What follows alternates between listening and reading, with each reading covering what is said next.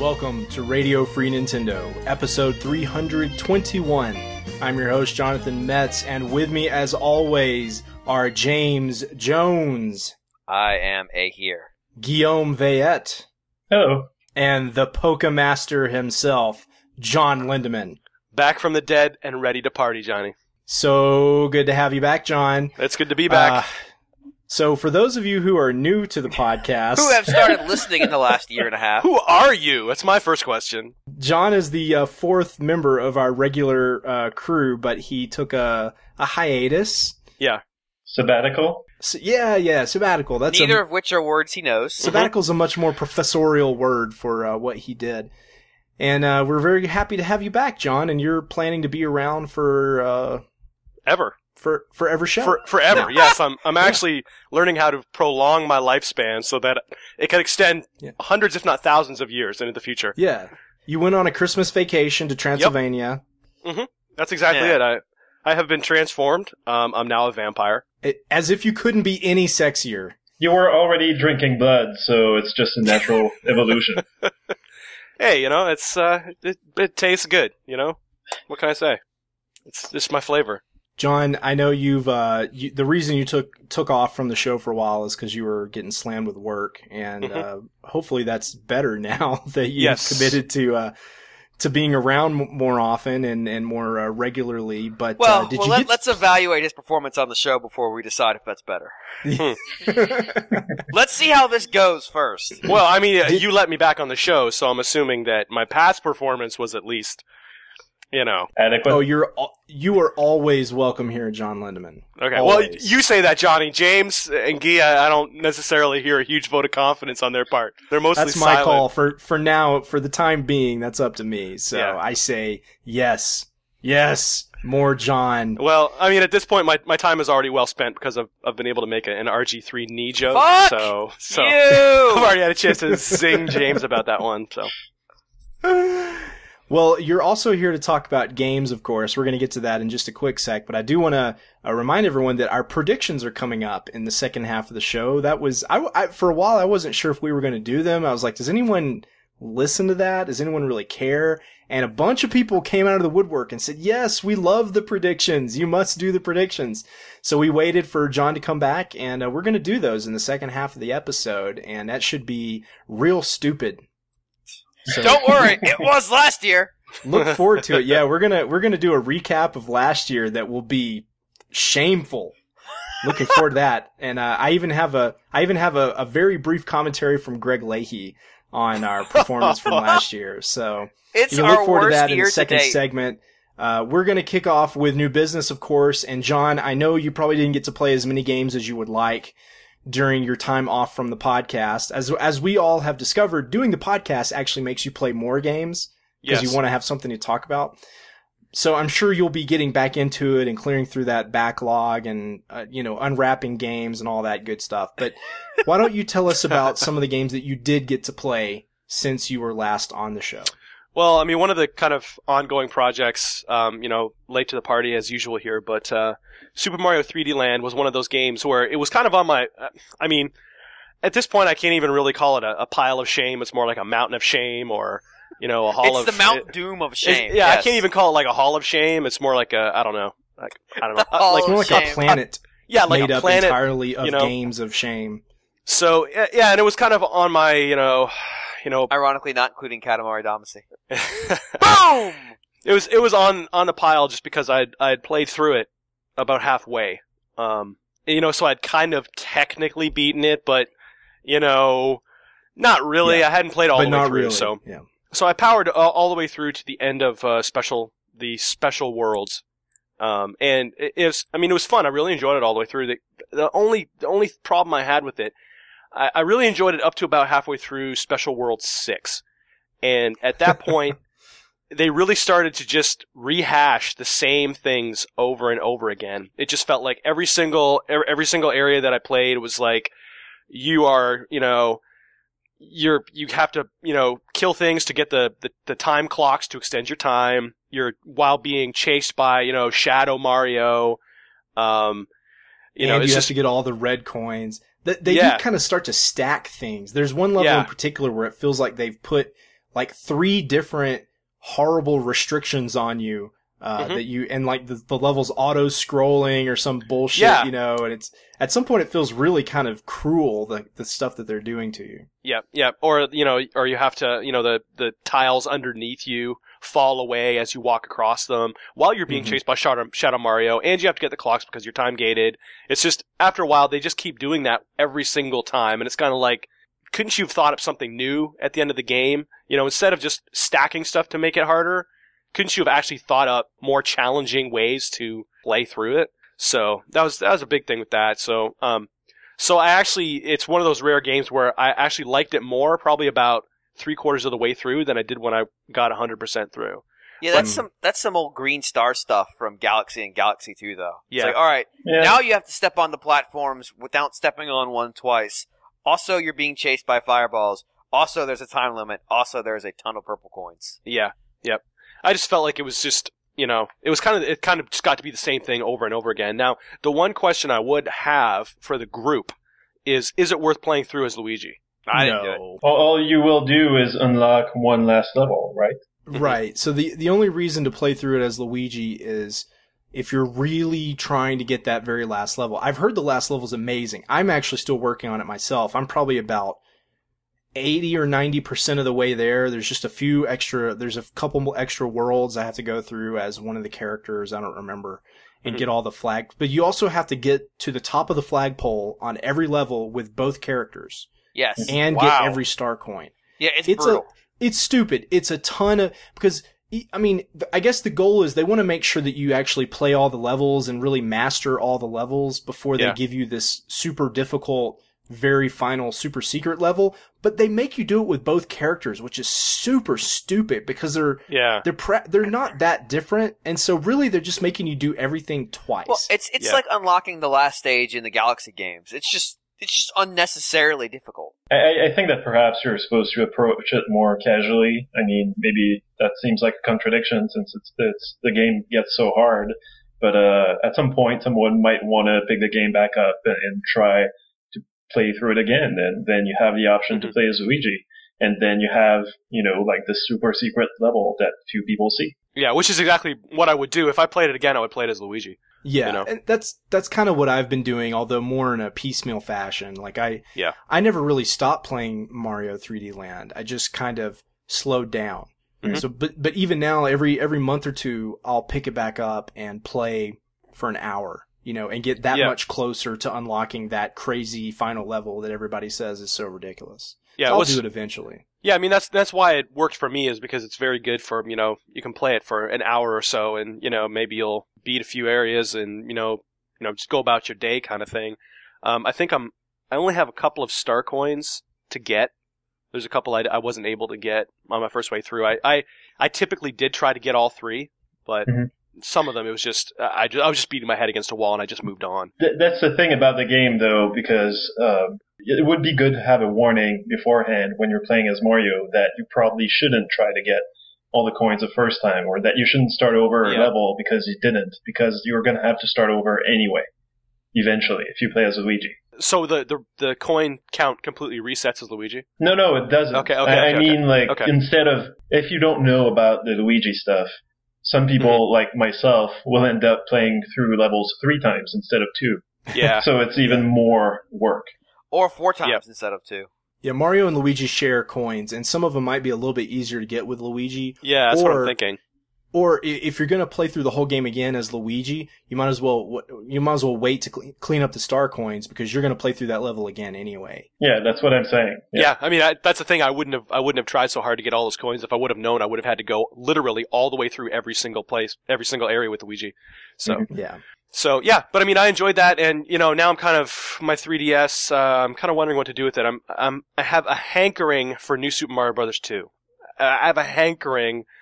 a burning desire in my soul to get New Super Mario Brothers 2, so that's probably going to happen sometime soon. Um, I'm just kind of in the mood for a 2D sort of Mario game, and you know, I love having them. I love having them uh, on the handheld, so I can you know just pick them up and put them down whenever.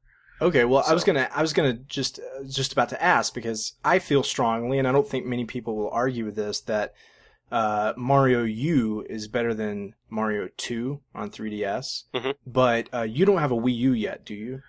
No, I don't have a Wii U uh, Okay. right now, and I'm probably not going to be getting one for a while. Um, I might get one in March, maybe around uh, Monster Hunter time. I'm not sure, but oh, uh, okay. I was gonna ask, what do you think is the, what is the killer title that would push you over the edge? I don't know. Monster Hunter maybe, but from what I'm hearing about Monster Hunter, it just it sounds sort of like really Monster not Hunter? too much. Yeah, I mean it's Monster Hunter, but I mean it's not really too much of an upgrade over the original Tri. So No, it's just it's just Monster Hunter again. yeah, It's like Tri plus plus. yeah, It's not. It's like Tri Plus. Yeah, I mean, it's the most ridiculous porting scheme I've ever heard. Mhm. It is. It is the most Capcominist game ever. Yeah. Well, they did improve it when they put it on 3DS, and then they did improve it when they put that version on Wii U. I know, Yeah. but it, it's it's still as Capcom-y as you could be about porting Yeah. stuff. But it's still Monster Hunter 3, which you've played a shit ton of on Wii. Yeah, now I, I do have um I do have it pre-ordered for 3DS, but the thing is with 3DS, it really kind of burned me to learn that you couldn't that you weren't going to be able to play online. That kind of Hmm. burned me. That is that is weird and unnecessary because the Yeah. system supports online. There's no reason Yeah, it to dick out of it. I mean, it, it, it the does reason is really because well. Japan people wouldn't have used it anyway. yeah, I it's, guess, but so the the reason they make the console versions online is because you can't do like local multiplayer on a console. yeah, So if you're going to play multiplayer at all on a console, it has to be online. yeah. So they support it with online, but in but the portable games in Japan, they're so popular to just get together and play them over wireless locally that for Capcom, it's not really worth the effort to make them online. Yeah, Yeah, I mean it's uh, that's the thing though. I really don't want to. I'm never going to probably find anybody in my area to play that game with. No. So it just makes it. I I don't know. It's not nearly as appealing as it would be if I could just go online, see who's online playing Monster Hunter on my 3DS, and just hop on. That would be amazing. I would play the hell out of that game. So yeah, I mean, so I'm not too sure exactly when I'm going to get a Wii U. I mean, it's in the plans. It's just a question of a question of when. I also I also kind of might wait until E3 to see if Nintendo sort of drops the price at all. Um, and and the reason why I say that is because you know the you know 350 bucks for the one that I'm going to get. I don't know if they're going to drop the basic one or what. I'm just not too sure. I don't think that their pricing is completely is completely what they want right now. So I think they might do something with that at E E3. Yeah. Well, maybe we'll have a prediction on that topic later. Possibly. In the show. Possibly. I kind of I kind of I kind of walked into that inadvertently, but that was not. I predict John walked into that inadvertently. oh my God! I you're a don't think you know fortune what predict means, yeah. James. James can see the future.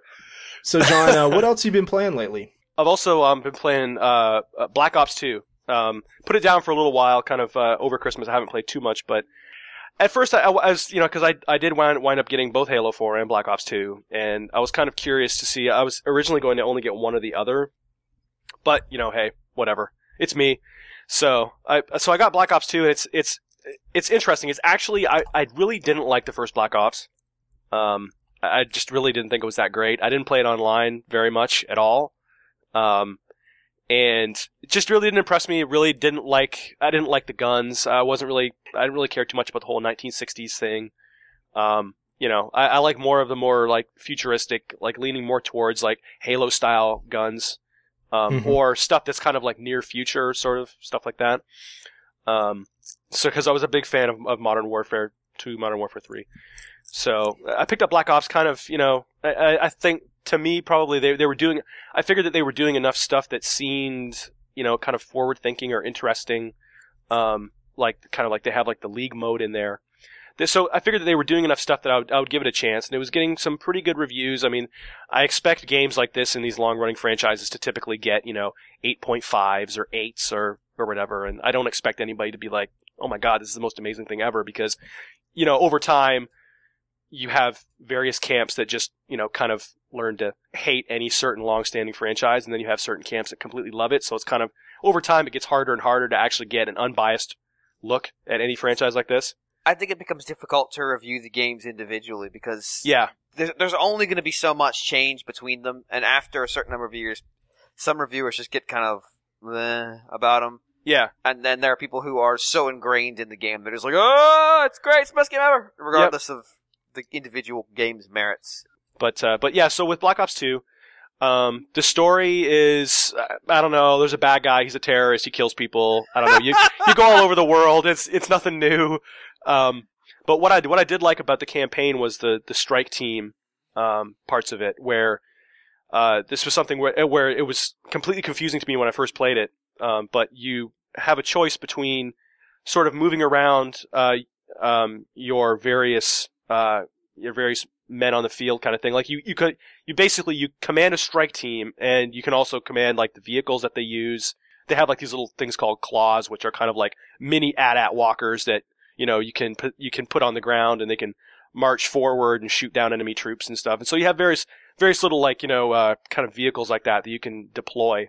Uh, you know, to take out enemy forces, and you can do that from an overhead grid. So this kind of has sort of a you know real time strategy element to it, and but the cool thing is that you can also zoom in to a first person view and actually you can take command of pretty much anything on the field, including these claw units, including, you know, your, your actual troops. Um, so it's pretty cool because you can, if, if your troops aren't doing very well in one area, then you can jump down and take control of, you know, one of the guys to, you know, start taking out the enemy on, on your own, which is really, really neat. And so the first time I played one of those, I was like, I don't even, I didn't know what the hell I was doing. I was getting my butt kicked, but as I became more adept at them, I was I actually enjoyed it. I was, that was what I enjoyed most in the campaign.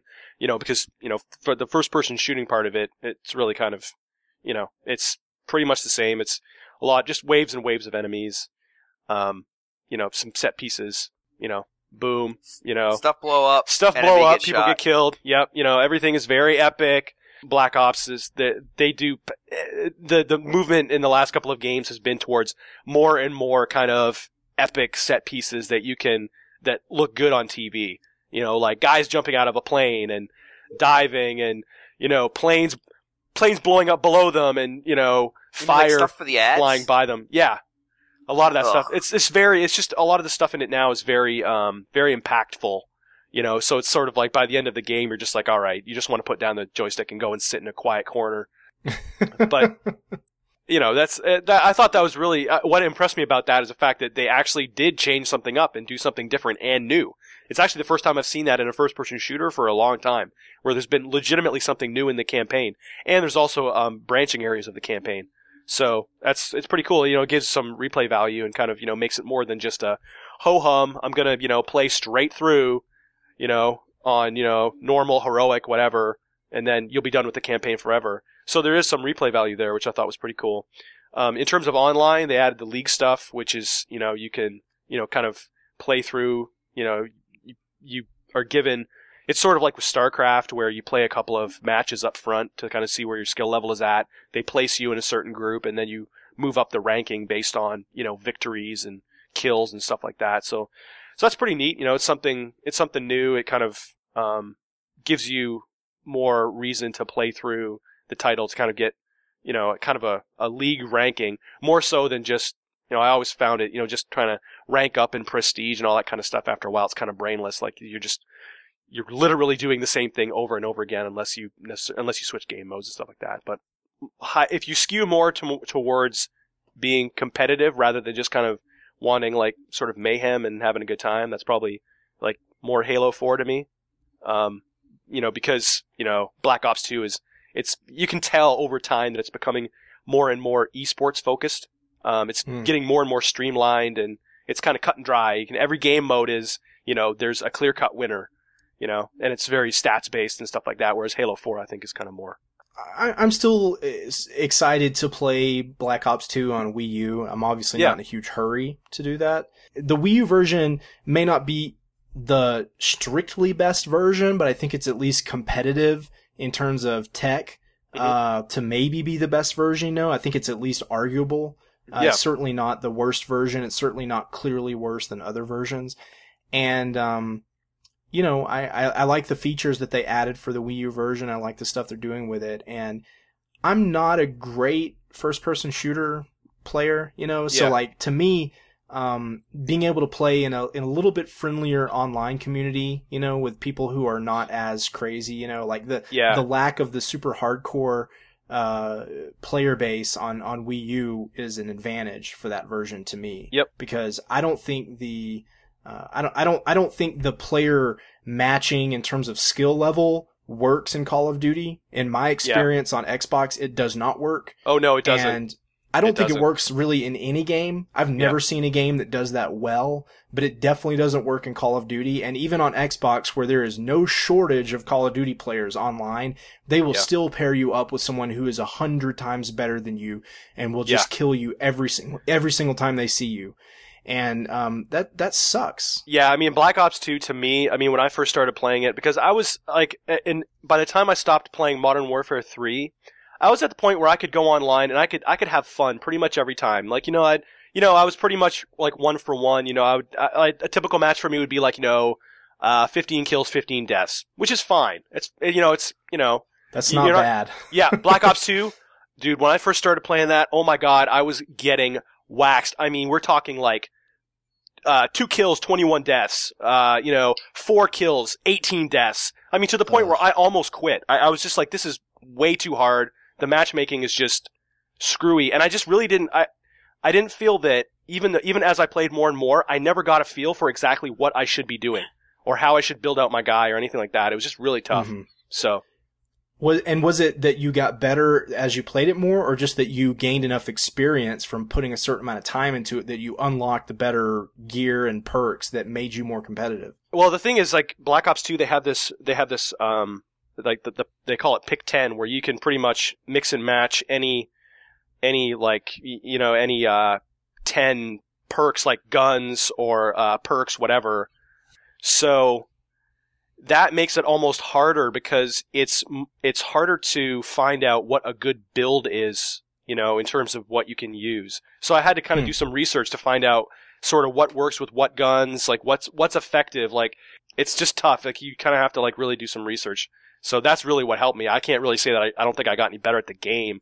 I just used my guns in a smarter fashion. See, to me though, that's I find that really disheartening. That it Yeah. that you that you being able to get good at the game had really had not much to do with your personal progression as it did with just finding the right reward for having played the game a lot. Yeah, I, I I feel I feel like the series has always been like that to a degree.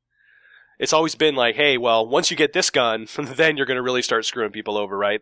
All right. Well, anyway, um, there will probably be more Call of Duty talk uh, eventually. But uh, anyway, Guillaume, why don't you go next with new business? All right, so uh, over the holidays, I, I know that I said in an earlier episode that I didn't want to get Paper Mario Sticker Star yet because I wanted to get rid of the Paper Mario game that I already own and uh, haven't started yet. But I, I saw a deal, uh, you know, Paper Mario for thirty dollars, and I thought, well, deals on Nintendo games at retail they don't come by that often. I had it with me over the holidays, and you know, it was easier to start playing that than to start playing Super Paper Mario. So uh, I've been playing for like 15 hours now, uh, Paper Mario Sticker Star, and uh, I, I am enjoying the game, but I do have some issues with it. When I had previewed it uh, at that Nintendo event, I had been really, you know, I fell in love with the dialogue, and uh, I really liked the idea that the fights were more or less uh, optional, that you could avoid them, and that there would be little to no consequences. Uh, turns out in the, the, the full game, the, the dialogue is still really charming and really, really funny. And I do think it's the strongest that the, the dialogue in the series has ever been. But the whole battle aspect hasn't really turned out the way I thought it would.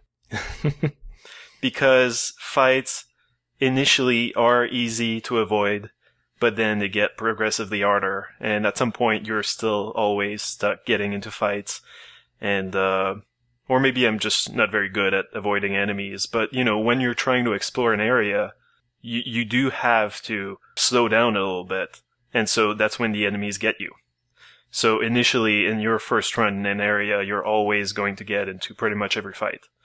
And uh, then it turns out that since you're not really gaining experience points, you're not really uh, earning anything from those fights. And I don't think it really makes it worse than previous Paper Mario games, but it, you know, I, I'm not really enjoying it at all. It takes something away from the reward system in Yeah. battles, I would think. Yeah. It just feels like some of pretty much any battle that's not against the boss at that point just feels superfluous. Like you're not no, there's nothing gained by carrying this battle out. That is Yeah. true. To an extent. You you gain money, but you don't really need money. More money, more No. problems. I do enjoy the whole aspect of exploring the different areas, and uh, actually, probably I, I wouldn't have expected that. But one of my favorite things to do right now is to find the secret doors and uh, going back to previous areas and uh, you know putting the the secret door stickers at the right places and finding new items all over the place. And in in a way, that's where the reward system is. Like for me, the dialogue is what I really like about the game. And every time you find an item, uh, you can put it in the uh, the sticker museum, where you can get a funny description for each and every one of those items. So uh, I- actually, you know, like not only do I enjoy the uh, the act of exploring each area, but I also enjoy the reward you get for it. That it's interesting that you consider the description the reward because I stopped reading them pretty quickly because I maybe just the first few that I put in there, um, I read the descriptions and I wasn't very intrigued by them, and and I was hoping that um, you would get like a really detailed description of what the sticker does when you use it. That would be help nice. Solve puzzles and beat bosses and you know use the especially for the things you know like the vacuum cleaners and the baseball bats and all the Mm-hmm. Yeah. weird stuff that you find everywhere because those stickers are used to solve puzzles and beat bosses and do really important things Mhm. and they're the uses are often not very obvious and Yeah. if you're going to put one in the sticker museum you're really giving up a lot when you go in that museum and put a sticker in because it's going to cost you something to get that sticker back so you put it in the museum, you are consuming that copy of the sticker, and now you're either going to have to go back to the level where you found it and get the thing all over again, or you have to go to the store and pay a bunch of money to uh, to buy it back. So to me, I, I got to the point where I was going to the museum just compulsively because I felt like I should fill it up. I should put every unique sticker I find in the museum because there must be a good reason. And I finally looked on GameFAQs and found out you don't really get anything for, for hmm. filling up the museum. And I, I definitely That didn't feel like the, the per sticker reward for doing so wasn't what it should be. Well, to to me, I, I think that it works out nicely because what happens is uh, I do have some items that I end up picking up over and over again because I am going back to old areas to find new things. So what happens is that I'm getting items that I've already donated to the museum. So those stickers I can use in boss battles. And the new items that I get, I, I just donate to the museum again, and I don't really need them because my sticker book is already full. And uh, I, I do agree that I, I wish that the description for these items told you what to do with them because there are some items that uh, are actually very powerful, but you actually have to do something to, to make them work. For instance, there's going to be like a, a red balloon uh, uh, that you get, and you have to tap A to make it explode. The chances are that you're going to lose it in the first battle, and it's not gonna, you're not gonna inflate it because you're not gonna know that you were supposed to do that. But eventually you figure it out. So I, I do wish, you know, that they would tell you how to work them, but at the same time, I also appreciate the kind of little description that they give you. You know, the fact that a, a, a, team of uh, toad scientists got stuck doing friction tests on the balloon is pretty damn funny. I I feel like Sticker Star it, to me the the Mario and Luigi series on GBA and DS is actually funny, like laugh out Mhm. loud funny. And the Paper Mario franchise is more like uh, when my mom goes to see a like some kind of you know shitty romantic comedy uh, in the theater. you know, she'll come out of it and I'll say, "Mom, how, what?" I, I say, "Mom, was it any good?" And she'll say, "It was cute." Which means that she was kind of entertained by it, but like, you know, didn't really have anything notable to say about it. And that's how I feel about the Paper Mario series. Like, it's cute, it, it's charming, but it's not actually funny. Yeah, and I've always found that that's what that was one of the reasons why I always preferred the Mario and Luigi series over Paper Mario. I thought that the previous Paper Mario games were really like sometimes, occasionally, they would make me smile, and the paper, uh, the Mario and Luigi series would actually make me laugh out loud. Uh, but in this one, you know, I, I'm not really laughing out loud all that much, but I, I do think that the writing has improved and has gotten funnier. And, you know, like the, the game makes me smile. So, uh, I know, I don't know. That's something.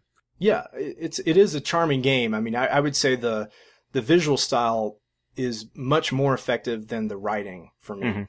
Yeah, just just seeing like a toad all being, you know, looking distraught, just shaking his arms, flaying, and you go talk to him, and he's like, "Oh, there's a new shop that opened. Did you see it? It looks so much fun." you know, and it's just, yeah, that that kind of shit makes me smile. So I I, I just I can't really, I, I'm not loving the game, but I, I keep playing it. I, I do think it's worth my time so far, and uh, I guess I'm going to keep playing it until I feel otherwise. But uh, it, it- it's it's a cute game. Um, Yeah. so I've been playing that, uh, but I've also okay for for I don't know why I got this game. Uh, I got this DSI pay where? Strong start. Hmm? yeah I know You- you- did you pay for this? uh, I did I did okay So you're, so you're buying I got it. DSiWare. You're buying brand new DSiWare games in 2013. They're still coming out, that. man. Look, I, I have no idea why I buy the stuff I buy. It's it's still a mystery. Maybe scientists one day will figure it out. But right now, I who knows what what makes me choose what I choose to play. I have no idea. Um, I, I've bought this DSiWare game called Galaxy Saver, and perhaps I was emboldened by uh, another two dollar eShop game that I bought that we're going to talk about later. Uh, that turned out to be actually good. Uh, perhaps I, I saw that there were, perhaps I saw that there were no reviews on um Uh-oh. uh, on Metacritic, and I was like, hey, maybe I can Uh. write something for the site. Maybe you'll be famous. you keep telling you keep telling yourself that if it lets you sleep at night. yeah, and I, I watched a video. I thought it looked okay, and I was feeling, you know, the, in the mood for a shooter. So I got Galaxy Saver. It was just two dollars. Uh, it's this the two worst dollars you've ever spent. Well, no. Well, the thing is, like, it, the the game is not offensively bad. It's it's just mediocre. And I That's good. let, let me explain. Okay, so y- you have this ship, and you you are defending this base, and uh, you are on the outside of this base that's circular, and so you have to fend off attacks from you know 360 degrees. You you move on its surface, and like attacks can come from everywhere. And uh, so you shoot down waves of enemies for a certain time, for like 60, 90, or 180 seconds. Or um, you can also have a uh, activate a shield and uh, protect the base that way. Uh, you can just like let the enemies run into you, activate your shield, and you're not gonna you're not gonna blow up, and you're gonna have you know uh, save the base from an attack. Um, the thing is though, like th- the game I think would be fine, but it's really made in a way that uh, has you grind. Because as you play the game, uh, you've got a tree of missions, and you've got like A1, B1, C1, and you can also, you know, have a branching path, and you can take B2 instead of B1, and it's going to be a slightly harder mission, right? Um, but also, as you shoot down enemies and you earn ranks uh, from, you know, D to S, um, you, you gain points, and as you gain points, you gain ranks. As you gain ranks, you can unlock uh, other ships that assist you, and those ships are necessary to, to, to complete some of the other missions, like the harder missions. You cannot even attempt them uh, without leveling up, basically, and getting these upgrades. And so that really rewards grinding more than it re- it rewards getting better at the game. And uh, I really can't stand that stuff in this kind of, you know, arcadey shooter. Like if you're gonna make me play a game for a high score, I better improve that high score by getting better at the game and not because I spent enough time on it that I got this upgrade that actually allows me to you know, to face the challenges that uh, you throw at me. Mhm. So it's really, I don't know, like it's disappointing. I, I find that there's a lot of these cheap uh, shooters that use that kind of mechanic to kind of prolong the the, the longevity of the game, and uh, it's really not all that fun. Actually, like one of the the, the early missions, uh, if you choose the harder path, uh, you have to destroy these asteroids uh, crashing into the base. And I've tried with my un uh, non-upgraded chip, and it's absolutely impossible to win. At some point at the end of the mission, there's this giant as- asteroid that's bigger than the base you're defending. It's coming down, it's crashing on you, and shoot as much as you want, you're not going to destroy it. And if you earn the first upgrade uh, and you go back, then you have a chance. Then you can actually uh, really like the the mission is impossible unless you've upgraded, unless you've spent about like an hour trying to get the first upgrade. And I, you know, like you- when you have to unlock the fun in a game, like clearly the game is doing it wrong. Um, but yeah, like so, uh, I don't recommend the game. It's You don't really have to not recommend DSiWare. Because no one's gonna play it anyway. That's right. I don't know. I've got a lot of, you know, old DSiWare games. I guess that perhaps the good stuff was more early on, back when Well, yeah, better the- studios the, were the working on developers them. who were making the really good DSiWare games have long since moved on to Steam and e- 3DS eShop Yep. and other things. This is from uh, G Style, which I think had, you know, like some of their games had got some good word of mouth. Like they usually develop these, like some of the cheaper DSiWare games, and a lot of people found them at least adequate. Like I, I remember hearing good about, you know, the GG series or whatever it's called. Um, Yeah, they're just because they publish some of the GG series, develop some of them. Don't take it too far because they aren't all have the same developers. mm. I Right. didn't know that. Some of the games that are Go series were actually rebranded as GG series in the U.S. for some reason, Cause, Oh, you know, brand recognition. but there's still Ghost series games out there too. So the famous GG series. All right. Yeah. Well, you know, I learned my lesson. The game looked like there's nothing really offensively bad about the game except for its, you know, some basic design problems. But otherwise, it looks fine. It's just, you know, not very fun. That that's a that's a killer. All right, Yeah. so uh, James is up next with new business. sort of. Yeah, so I have played a bit of a Steam game I picked up during the Steam sale. I actually tweeted about it about two weeks ago, uh, which is a game we've talked about on the show before called To the Moon, which is, I guess it's an it's an adventure game in the old terminology of the term, but now referred to more as a point and click adventure game. But really, it, it's it's a game in which all the gameplay is more or less just a means to an end, and the end is to tell you this story about two doctors whose job it is not not medical doctors. I guess they're psychologists or PhDs. I'm not sure, but their their job is to go back. Essentially, they they come to someone who is dying on their deathbed Mhm. and have a device that allows them to enter the person's mind or into their dreams, whatever. And they essentially create memories in your head that you don't actually have as sort of a last wish for these people.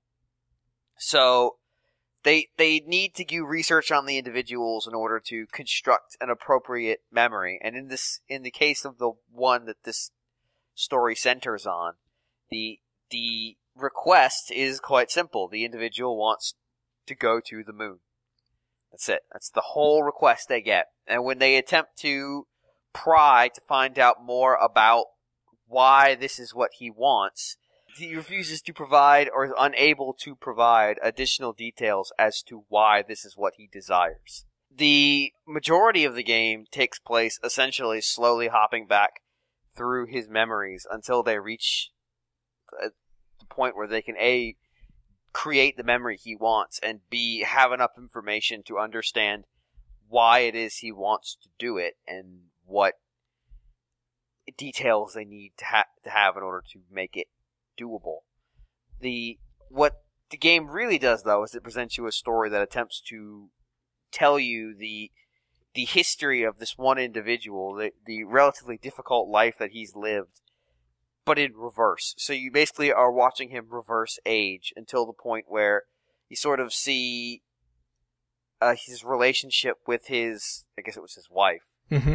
go from essentially her death all the way back to very early on in their relationship. It's sort of like it's it's a very touching experience in the same way that sort of the opening sequences of Up are touching. It's kind of the same sort of vibe. Yeah. No, it is. James, I, I'm, I love this game when I played it a few months ago, and I bet that you loved it too. I did. I haven't quite finished it yet. I'm very near the end. Oh, it's it's really short though. It's like five hours long, Yeah, it is. It's super short. and it looks like Chrono Trigger. It it does look a lot like it looks like a Super Nintendo RPG of a Yes. Square Enix make. Yes. in the best way possible. Yeah. So you're near the end, or should you rather say you're near the beginning? yeah. Maybe. true. It's it's just a very delightful is not the word because it's a very somber mood to the game. There there are moments where it feels really you know there's there's really touching moments, but there's moments there's just moments of the game where you feel very like oh man, that's the the the moment where you realize that not only I mean you know she's dead that's that's revealed to you very early in the game, but the moment where you realize that you're more or less intruding on the act of her dying or the, the moments where her death is coming up are particularly uh, upsetting. That's probably the word for it. It's just it's it's a very well written, well experienced, well put together game that is incredibly capable of giving you an emotional journey or putting you emotionally vested in relatively I mean characters you never play as. The the doctors, I mean, you can you become somewhat invested in them too as they react to the same thing you're seeing. But really, it's the characters you're not playing at that really matter to you as as the story progresses on, retrogresses on, I guess.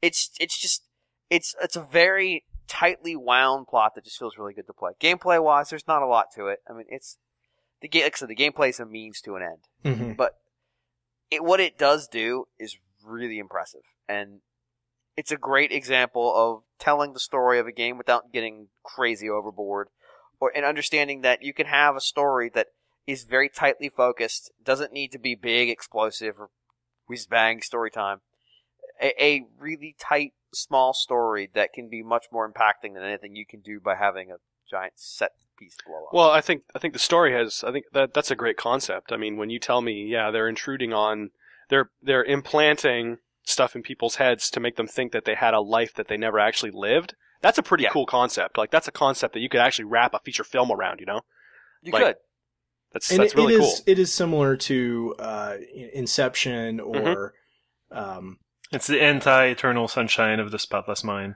Yes. there you go Yeah, Yep. it's very similar to that. But you know, I think one thing I really like about it is that the tone of the story uh, fits with the graphic style because I, I, I feel like even though this is a modern game, it looks like a 16-bit game.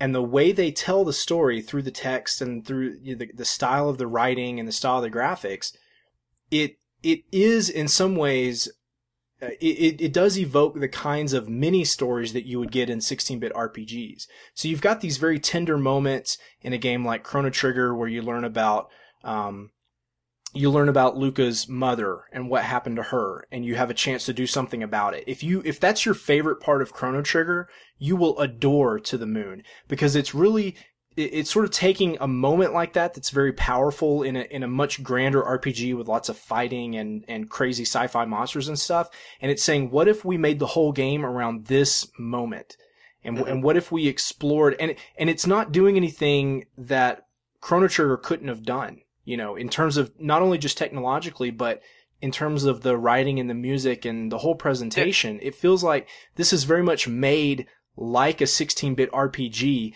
but what if we took out all the battles and we and we expanded some of these um, sort of story moments that that were so impactful in a very reduced form back then. There is one thing they couldn't have done though in Chrono Trigger, and that is they couldn't have allowed you to be unable to change the ultimate destiny of, in this case, Lucca's mother. Hmm. Because in, in that game, you're actually time traveling. If they copped out and said, "But you can't fix it," it, I think it would have lost some of the impact. But in this, you're not traveling through time. You're just watching this person's memories. There's nothing you can do to stop it. You can't. You can't even pro- really provide comfort to this guy as he's suffering. It's just this has all already happened. There, it's so you're just sort of stuck watching and just watching it unfold and going and realizing the inevitability of what you're watching. I think makes it feel even even more. I don't want to say horrible because it's not bad. If it's just more of an intense feeling. Hmm. Because at least at least in the case of Lucca's mother, you go, I can I can do something about this. I'm the best. Well, but but uh, keep in mind though, for a lot of people, the first time they played Chrono Trigger, they were not able to save Lucca's mother, and they might not have even known that it was possible to Mm. save her. So I think a lot of people still had that feeling of, of helplessness. It's Yeah, like I, I- watched this happen, but I couldn't stop it, and that Sure. makes it even more emotional and, and stressful. It's a remarkably well written game. It really is. I Yeah. mean, it's And the it's not- music is so good. it is really good music. I I just I just think that stories like this, I think they're actually better told for me with like these 16-bit style uh, gr- gr- graphics because I feel like kind of like as you're as you're viewing the game unfold, you can I feel like you at least I do. I, I feel like I get more invested in these characters, or I have to bring more to the experience than I do, you know, with something that's you know like James said, some whiz bang sort of um, like uh, Cage's. Um, Oh, Heavy Rain. yes, heavy rain. See stuff like Yeah. that. It's I don't I, I I can't see myself getting as involved in those characters because I feel like it's more one sided. Like I feel like I'm watching the story unfold rather. Right. I, I don't I don't get invested in the characters as much as I would a 16-bit RPG like you know Chrono Trigger for example. it's because they're they're trying to do it at a really high fidelity level and they don't Yeah. get there. Yeah, A lot of these 16-bit RPGs and To the Moon, which is really in a different it's really Right. not a 16-bit RPG, No. but it feels like one. The 16-bit art style and the music that they use, the kinds of the character designs and the kind of animation that they pull off, it's just enough to tell the story. So like you couldn't really do this with 8-bit because the characters don't animate well enough to really show emotion. yeah. But you can't really do it with 32 bit because they animate too well and now the emotions look fake. And, and you don't have to use your imagination enough. So 16 bit is really a nice compromise where they can tell a, a nuanced story and yet leave enough gaps that you actually have to fill it in with your own imagination, which makes it feel more personal to you. Exactly. Like in something like in something like Heavy Rain, I feel like they're telling you what to experience. yeah. Oh, well, yeah. they are. Yeah, they are. They're instructing you. You have to have sprites that can look down at their feet and look sad. Mhm. True. That's which what is hard to do in 8 bit. Yeah. But It yeah, and Heavy Rain wasn't really helped by the fact that, you know, what was the setting again? Boston or Chicago?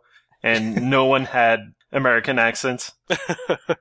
Yeah. Well, that, that's the thing. Like the the more you raise those stakes, the higher expectations the Oh, audience yeah. has. And then when mm-hmm. you Yep. miss those kinds of crucial details, like wait a minute, all these people have weird Canadian accents, and that kind of thing really breaks the experience. Yeah. Well, that's not a problem. You can't even have that problem in a 16-bit game. It's just beyond the scope of what you're doing. Implying that the people in Heavy Rain had Canadian accents is a little bit insulting. I'm sorry. I think they did. I think they uh, hired some French No. Canadian actors, didn't they? Uh, they're they're based in Europe. David Cage is uh, French, or Oh, maybe I was thinking of um. Sorry, I might I might be getting confused with some of the Ubisoft games. I mean, if if it was Canadian voice acted and it was a game, it probably came out of Vancouver. To be honest, Hmm. there's a couple different VA shops there, but Heavy Rain with Michael Ironside as the detective. I want that. so uh, I'm gonna wrap up new business with uh, starting with Gunman Clive, which is a 3DS eShop game. It just came out a week ago, and it cost two dollars, two dollars, and it is so much better than you would ever expect for a two dollar eShop game. I bet better than Guillaume expects. Oh man! well, I've played this. you. It's really it's really good. It's probably what uh, emboldened me to try Ga- Galaxy Saver. You're like, hey, I got two dollars for the highest bidder right here. Uh, you you win lowest some, you lose some. yeah, yeah. But if you if you pay two dollars to download Gunman Clive on your 3DS, you have won because uh, it, it is a really really cool game. It's not that long, so I think the two dollar price, although I think it's a very good value. I think it's uh um, you know, kind of a steal at two dollars, I Mhm. think you can understand that it would be that cheap because it's a pretty short game. You can play through the whole thing in maybe an hour, maybe two hours if you um, if you play some of the extra modes or if you get stuck and have to keep trying a, a level or two. But for the most part, it's a short game, but it is so high quality that that's the shocking part. You're like, wait a minute, how did I ever, how did I get away with only paying two dollars for this? Because it is so well made, the graphic style is superb, and it looks so good in 3D. It's been, it feels like a while since I played a 3DS game where I felt that the 3D added so much to it. And it, it's a 2D platformer. I mean, it's it's basically Mega Man with a with a different graphic style. Yeah. and yet the the 3D and maybe it's because the art style is so simple that you the 3D calls more attention to itself but I think it looks so good. And then I tried turning the slider off and it doesn't look nearly as good. So this is a game if you really want a game that uses 3D well um, it doesn't doesn't affect the gameplay whatsoever. It just makes it look way more awesome Gunman Clive is a super cheap way to uh, get a lot of, of value out of that feature and the game controls perfectly. I, Mhm. I I understand this started as an iPhone game, which makes me cry on the inside. I mean, that is so so awful to imagine playing this game with some kind of uh, touchscreen D-pad thing. Uh, because this game is it is a Mega Man game. I mean, it's it's hard. It it's very exacting. It requires very precise control and very good timing. Mhm. And uh, when you're playing with a D-pad and, and buttons, it feels exactly like it should. It feels like Mutant Mudds. It feels like the original Mega Man, and it does exactly what you want it to do. And that's a large part of what makes the game fun and satisfying to play. So you take that away, and I'm not sure this is. I don't, I'm not sure I could recommend this at all on on a platform that doesn't have a D-pad and buttons. But with it, it's great. But what if it's one dollar? What if it's free? Uh, even then, no. I mean, you you can change. You can put the price. You can put the price at whatever you want. It doesn't make it fun. So I mean, and you know, you're once you start reducing the price from two dollars, you really hit diminishing returns there anyway. It's already so cheap that it's kind of an afterthought to even uh, pay for it. Yeah. And uh, it- you know, it's the music is wonderful. The uh, the characters are really funny looking. Uh, the gameplay is great. The bosses are really good, and there's lots of really cool power ups you get. And the game it, it it really does feel like every level in the game is different. They really don't reuse ideas. They remix them a little bit just to give you a different challenge, but it feels like the game never repeats itself. It, it, it introduces some kind of platform or some kind of enemy and it, it, it, it throws it at you in one or two different ways. And then once it's kind of used that, it throws it away and it moves on to something different. Yeah, you get hints of Donkey Kong Country in there, uh, and, and you do get like the the game really wears its uh, inspiration on its sleeve with Mega Man because you you get a couple of types of stage directly lifted from Mega Man. You know, Yes. like a combination of an Airman stage and Elecman. And uh, you've got even uh, what did you call them again? The vacuum tubes or vacuum yeah, squares? from Iceman in the first yeah, game. that that disappear beneath your feet, and uh, Mhm. but that's just like one section, you know, and uh, another stage would be completely different. Yeah, and, and there's uh on the you know the touch screen doesn't really do anything. They don't use it for much, but it shows like a very crude map of the level system. And Mhm. every fifth level is a boss level, and the the symbol for the boss level on the map is the same skull that they use in Mega Man on NES. So th- that's how much Mega Man Gunman Clive really is. It is super, super, super Mega Man. And it's fantastic. The, the art, I really can't stress, the art style is so good. It looks incredible, but it plays like something you are definitely familiar with, and it plays super tight, and it's really fun. It's challenging, but not super frustrating, you know? It's not annoyingly hard. It's just challenging enough that you want to keep playing it and there's no limited lives or anything like that. And there's also not really any secrets in the game. No, And I, I feel like for, for a two dollar game, I've, I'm not going to complain about that. Okay, I think you, I think the amount of content in here is totally great for the price of the game.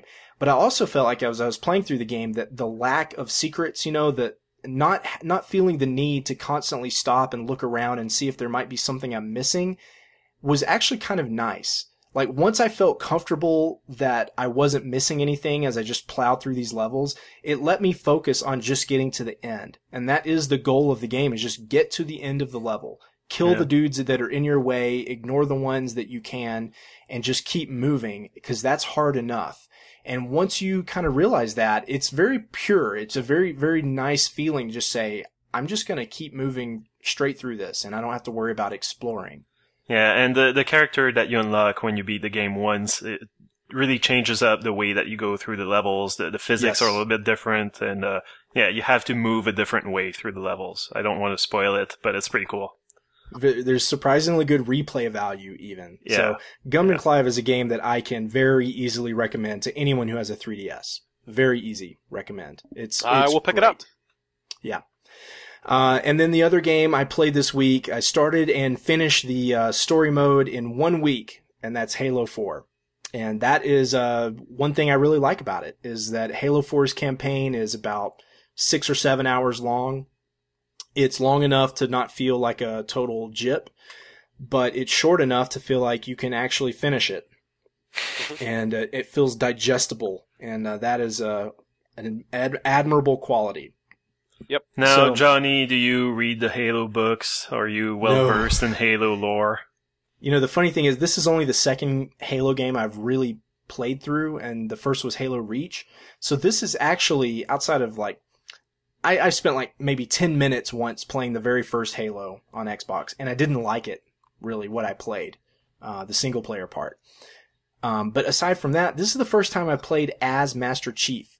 So I didn't know that he had a voice. Yeah, they, add, they added that in as they went along. Really, they tried to. Oh, they- okay. The thing is, basically, when it first started off, he was kind of The mute hero. laughed at because he was su- he was such a Oh, he's, he's not a great character. D- No. Don't get me wrong. His name is Master Chief, for God's it's sake. It's awful. But I, the thing is, I will say though, I, what, what I will say about Halo Four though is that I did like the fact I, I feel like it's um it's a much less all that space marine hooah kind of bullshit that's in the that's in the first couple of Halos that I absolutely could not stand. Like you know, like the guy, like the the grunts around you, just saying the most hokey crap. None of that stuff. It's this is more like Halo Reach, where it's kind of more focused on like being more of kind of like a serious story, like you know, not just some kind of like space marine fantasy kind of thing. Mhm. So And you know, th- I have to admit that the uh, although Master Chief himself is not terribly interesting personality wise, he doesn't Yep. really have very much personality. But uh, the uh, the AI that carry that he carries around, who talks to him constantly, uh, Cortana, she's a fairly interesting character. Yep. She's kind of uh, she's kind of an evolution of Navi from Ocarina of Time. It's like Mhm. and and it's it's funny to to think that the first Halo came out in 2001. I don't really know what Cortana was like in that game because I didn't really even get that far when I played the first game. yeah, But the it, it, but even you know three years after Ocarina of Time came out, um, the at least the this character was conceived, and it's the idea that what if we took Navi and we made her intelligent and actually have conversations with the main character as you play through the game. So she Yeah. helps you and she tells you where to go next, but she also has a personality and she also actually is kind of talking as you play the game. She's not stopping and making you read text. She's talking to you while you shoot dudes. Mhm. And she is a very sympathetic character and she's, the acting is very good. The character design is very good. And in this game, because Master Chief does talk, they actually have conversations and they have this kind of relationship that uh, develops over the course of the game. And she's going through this thing called rampancy where she's basically going crazy. And there is, I mean, I'm, I'm not, I don't want to exaggerate how affecting the story is because it, it's, this is not going to make anyone cry. Okay. It's not Yeah. that great Yeah. of a story. yeah, But there is a legitimate emotional attachment to this character and what she means to you, the player. Mhm. And, uh, and to see her break down psychologically over the course of the game is interesting.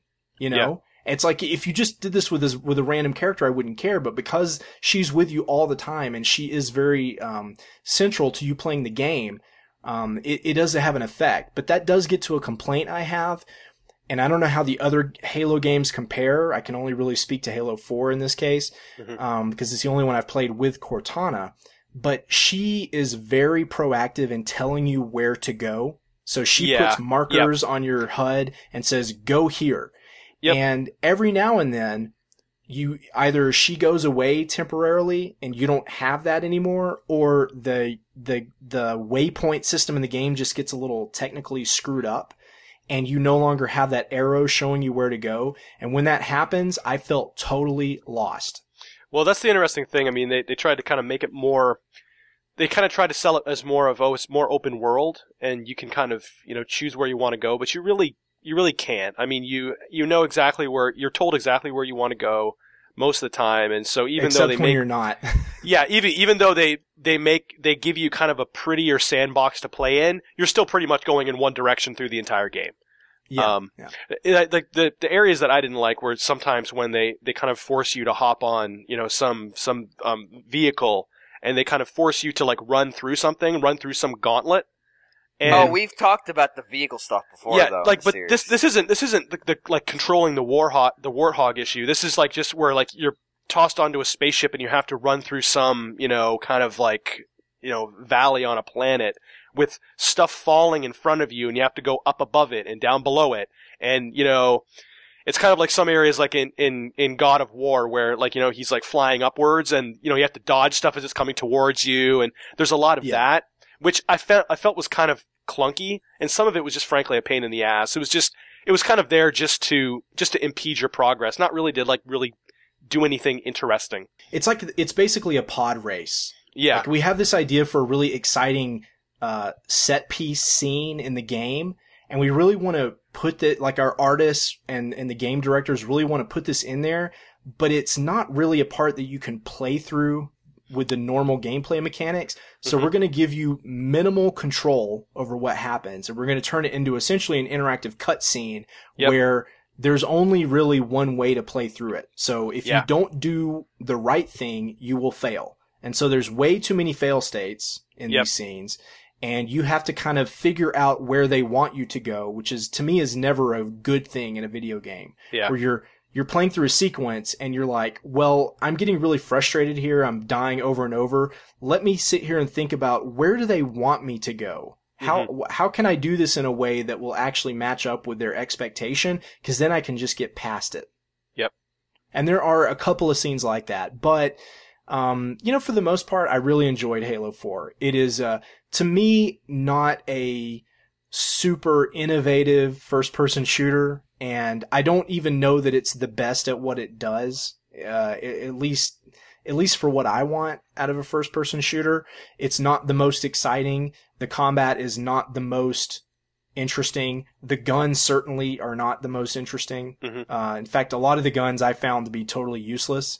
So there, there's probably 15 guns in the game and maybe five of them are extremely effective, but you'll hardly ever find them. They're super rare. So when you find them, you'll use them until they run out and then you throw them away. And there's like two that are really common and actually work. And those are the two that you will use 80% of the time because all the other guns that they put out, all the, like, the, all the alien pistols in the game are fucking shit. Yeah, they're, They're they're, most of them are not useful, or they're just like it's a, a shotgun with you know some kind of strange you know alien glow on it. I don't understand why every weapon can't be really fun and satisfying to use. Which Yep. is not to say they all have to be super powerful. They can have advantages and disadvantages and different use cases. But how about you make every gun feel cool and feel really fun to use? Because that is not the case in Halo 4, unfortunately. Mm-hmm. But but most shooters have this problem. I mean, I know, I know, it's very common, but I think game designers do it because they want there to be be like real tiers in the weapon design and for you to value some weapons up more than others. But the game the gun doesn't necessarily be great. It can just be kind of I mean, there was I'm trying what game it was. There was a first person shooter for the PC in the early nineties. I, I'm blanking on the name, but somebody will probably remember it. It had a series of guns, about four or five out of the twenty or so, that were just hilariously awful. But like that was it was almost satisfying to use them because if you got killed by them, you must suck. Yeah, yeah. I mean, I, I just found in Halo Four if if I mean typically if I have anything where I need to snipe, I just use the the DMR, and if if I'm if I have to fight something up close, I just use a shotgun. Anything else, I don't even bother with. it, it but when you're playing through the campaign, neither Well, of those guns is very easy to come Well- across. yeah, well, campaign and Spartan Ops. And Spartan Ops, they're all over the place because that's more of a drop you in an area and you have to kill your way out of it. So, okay, so that's the co-op mode that Yeah. David Ellis is heavily involved in, and John, Yep. you and I need to play some of that. yeah, that's actually really fun. It's pretty cool. In terms of a co-op Cool. mode, it's one of the best ones I've played. We're we're gonna check it out. Yeah. Uh, but for right now, we're gonna chill until the next episode. Not really until the break, and uh, we'll be back in a minute with our predictions from 2012 and for 2013.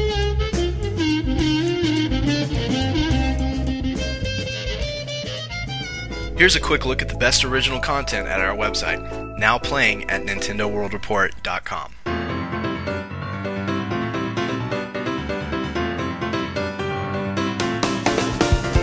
This week we start off with a review of Family Party 30 Great Games Obstacle Arcade for the Wii U. The review is by Zach Kaplan. D3 Entertainment's party game collection is amazing. Stop listening right now and go buy it. Go! Are they gone? Good. If you knew enough about D3 to not go buy this game, congratulations on avoiding this entirely predictable mess of minigames. We also have a review of Gunman Clive on the 3DS eShop by Tyler Ohlew. We just talked about this retro masterpiece, and it turns out Tyler loves it too. Marrying the old and the new, Gunman Clive is the sheriff of the eShop. You're welcome. We have a blog, Nintendo Collector's Journal by Justin Berube. Ever see those K'NEX renditions of Mario Kart Wii's carts? Justin owns them, and he's also wearing a plastic crown. I'm worried about him. He's the sneak king. Uh, next, up, No! Oh no. next up, we have a review for Marvel Avengers Battle for Earth by Alex Culafi. Uh, this is on the Wii U. It's Iron Man and his shitty friends, now rendered as a fighting game with Dutch angles. Shockingly, it isn't good. Dutch angles? I don't even know what that means. I don't either, but Iron Man and his shitty friends is, is fantastic. it's an alternate title that was rejected late, late in the development phase. And lastly, uh, wanted to mention that Nintendo World Report is posting our top 10 favorite games of 2012. So go and disagree with us in the talkback threads. It's all over at NintendoWorldReport.com.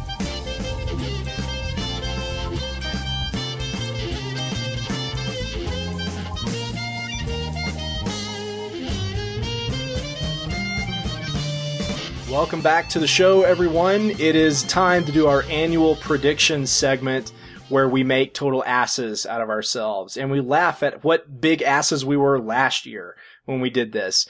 Um, and so we're going to start out with a recap from last year's predictions. These were what we thought would happen in the year 2012. And this should be a lot of fun to go through. I just want to give uh, due credit to James, who went back and listened to the episode and wrote up a very detailed recap of of all the dumb stuff that we predicted would happen. So we're going to go through and read off a couple of excerpts. And the way we're going to do it is we're going to go around and uh, each one of us is going to read a couple of our favorites that we put out there last year. And uh, Guillaume is going to do Greg's from last year. And then when we get done with the recap, we're going to do our new predictions for 2013, in which uh, Guillaume will begin this wonderful tradition for himself. so I'll kick it off and. Um, I guess one of the one of the things I, w- I want to talk about we you know when we did this last year it was before Wii U um, had been sort of reintroduced. No one had seen it since E3 of 2011 and there were a lot of questions about you know is it going to get a new name? What are the launch titles? What is this new Mario game going to look like? Is anyone really going to care?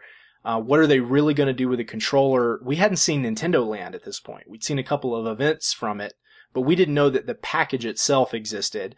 Um, and so that was a big topic. And I predicted that uh, the system will get a fairly significant facelift uh, before launch and maybe a new name. Now, the console itself didn't really get a facelift, but I, I do feel I kind of like, sort of partially hit on the controller getting a facelift It got the it got a bit of one. I mean, it's not. yeah, it's not. it- huge. It's more not not. It doesn't look dramatically different than when we first saw it, but the features are are fairly different than the version that they first showed. or it just and the wasn't feel of done. it is different. yeah. So Uh. they, I, I think they delivered on that one. Um, unfortunately, it did not get a new name, but that was that was just wishful thinking, I guess. And uh, and I predicted it'll cost three hundred dollars and include a game, but it but the game pack-in would not be Mario. So got fairly close on that one. I, I said that the last story was hopeless for a North American release, and uh, I'm very very happy that I was wrong about that. That I mean, we were all so shocked when Xseed picked up the Oh, publishing God, rights yeah. for that. Yep. It was just one of the strangest stories of the whole year. And then the fact that they released it and they did a great job releasing it and it was a huge hit for them, like the biggest success they've ever had as a It was. And then they re-released it in a cheaper version so even more people can get a hold of it now. And I think it turned out to be probably one of the best games of the year. So I am thrilled to be wrong on that one. I'm so glad that it did finally come out in North America. Uh, and I, and I said that E3, even though it would be kind of the big coming out party for Wii U, it would be dominated by 3DS games. Uh, and that was based on an experience we had on the DS back in 2007 Mhm. when the Wii was, or t- maybe it was 2006. It was the year the Wii came out and there were a lot of Wii demos there, but they were kind of all stuck in this one part of Nintendo's booth. And outside of that, Wii was nowhere to be seen, but three, but DS was everywhere. And I thought that would all play out over again in 2012. And unfortunately, although Wii U was very much restricted to Nintendo's booth and it was rarely seen outside of Nintendo's booth at other companies, unfortunately 3DS did not have the widespread presence that I was hoping for from other publishers. There were games here and there. A lot of the ones that were shown at E3 were just kind of licensed games or there were just things that weren't all that exciting. And the third party support for 3DS did not materialize in 2012 the way I was hoping and uh, and this year I'm not sure that it's going to be much better. I haven't really seen the evidence of that, but it is certainly becoming the front runner. So um, maybe it's just an inevitability. Maybe the maybe all these publishers aren't necessarily excited about it, but they've seen look the future is not Vita, and it's probably not Shield either. Oh my and god. so if we're gonna make portable games, they're gonna be on 3DS. And so they may not make a big deal out of it, but maybe there will be 3DS games this year. I don't know. But I, I was certainly disappointed at the uh, at the relative uh, at the relatively diminished number and quality of 3DS games that we saw outside of Nintendo's booth at E E3. I, I was gonna say my favorite though is the one we didn't mention, which is that we you predicted Xenoblade would bomb, and I suggested it was a conspiracy theory. to deliberately bomb the game. Yeah, I've heard that it did that it met Nintendo's expectations. Yeah, whatever whatever it's not that saying much because they certainly didn't market it, and No, they certainly yeah. made it, you know, impossible not the to get. easiest game to get. You know, you could only buy it at like two places. But I've heard that it did pretty well. Like if you knew what Xenoblade was, you could go get it, and a lot of people did. Mm-hmm. So that's not the best news. But, you know, it's sad when the la- when Xseed published his last story, and they probably sold more copies than Nintendo did for Xenoblade. But hey, Yeah. Yeah. At least both of the games came out, which is more than you can say for Pandora's Tower, which is really a lost cause. Oh, that's point. Yeah. done. It's not happening. forget that one. import, import, import. yeah. So uh, All right. John's up next with his recap from 2012. from 2012. All right, my predictions were that F Zero, a new F Zero title, was going to come to 3DS, obviously, and that and that it would be shown at E3. So I was really going balls out with this one. Did not and happen. Greg agreed with you. Yeah, I Yeah. did agree. Yes. Not not even close. I mean, it's just uh, it's sad at this point. Well- they really well- just Johnny suggested Monster was going to make it, and Greg suggested Retro, and then Greg prevented me from making a Tube Sliders joke. So tube sliders. it makes know, me giggle. I Uh, think this one could still happen, and I still think Monster Games is the studio to to make it happen. tube sliders. All right, and my second one was uh, that Square Enix will be releasing Final Fantasy XIV for Wii U, and the joke there is, hey, they won't even be putting it out for PS3 or PC. Oh, oh, until next year. Sure, didn't happen in 2012. That's just never. That is just never going to happen. I could not be more wrong on that one. that Um, game is still coming out though, even though it's, It's still already coming out. It's, Yep. it's coming out again for PC. disaster. Yeah, it's about to go into It's beta. coming. It's coming out with the new subtitle, "A Legend Reborn." Yeah, or like yeah, Realm It's Reborn. the- Uh, but the yeah, re- it's it's coming out for Realms PS3 and PC, but not for Wii U. Um, yeah. Square Enix, they're, they they have their hands full with uh with other platforms, let alone Wii U for that one. Uh, Um, all right, and my third one was uh, Steam would be announced for Wii U. Obviously, not going to happen, especially. Yeah, especially with uh, with this whole Steam box that Valve is supposed to be coming out with. Obviously, they're just not going in that direction. So right. the, the PS3 thing was probably just an experiment on their part. Oh, totally. Yeah. I mean, it's it's in one game. Yep. Yeah. Yep. Steam on PS3 is in one game. Yep. So weird. Yep. I, w- I couldn't believe they never even released like a like a cross media bar application so that you could boot Steam up outside of Portal 3 or Yeah. Portal 2 Because, because then they could have done no stuff like to. sell you extra content or you know just let you see what your friends were doing outside of having to, to boot up the, that one game. But Yeah. They never they never went there. I think it was totally just a weird experiment. Well, is it more like the Ubisoft uh, Uplay thing, or or what? No, it's not even that. It's not even that. Yeah. I mean, I guess when when you boot the game up, it just asks you if you want to sign into Steam, right? That's like that's all it does. Yeah, that's all it does. It lets you play with PC players, which works really well. Yeah. But that's Okay. about all it does. It's really Yeah. kind of stupid. All right, so uh, Guillaume is up next with a recap of Greg's predictions. Yeah, so uh, Greg, it was more of a hope, really, less of a prediction, uh, based on the gap between uh, the games uh, by Goodfeel. Uh, he thought that Goodfeel would produce a Yoshi game, uh, perhaps in the style of uh, Wario or Kirby uh, Epic Yarn. Which that's rumored that that's still going to happen, just not for Wii. Yeah, But that's a that's a pretty strong rumor for 2013. yeah. There, there's been rumors, you know, based on the Future Shop website, uh, Snafu's. Um, Right. it, it is through a Best Buy Canada website, which owns Future Shop, that uh, people found out about the Wii Mini. So uh, who knows? There might be truth, or it might just be bullshit. um, uh, he's also predicted that uh, WarioWare would be uh, will be a big thing on 3DS or Wii U, and uh, I don't know if it's going to be a big thing. Like the the Wario game that we're getting is not even going to be a WarioWare game. It's more of a collection of mini games, right? So the recent the recent stuff from the late December Nintendo Direct in Japan, it's all the Wario char- WarioWare characters are in it in their WarioWare regalia. So Yeah, but that doesn't necessarily make it a WarioWare WarioWare game. I mean, the characters are there. it's more of a spin-off of WarioWare. I, I, I just wonder, based on all that, if they're starting to tilt it back towards more WarioWare stuff. Like if they're they're kind of transitioning it away because what they wanted it to be, that they don't feel like it's working out for. Hmm. Interesting. Um, next prediction. Uh, he thought that uh, Pikmin was going to be a launch window title for the Wii U. Uh, back then, did we even know about Pikmin 3? We did. yeah, yeah, yeah. Oh, okay. So uh, he said it may or may not make it into this calendar year, uh, first few months. So I guess this was correct.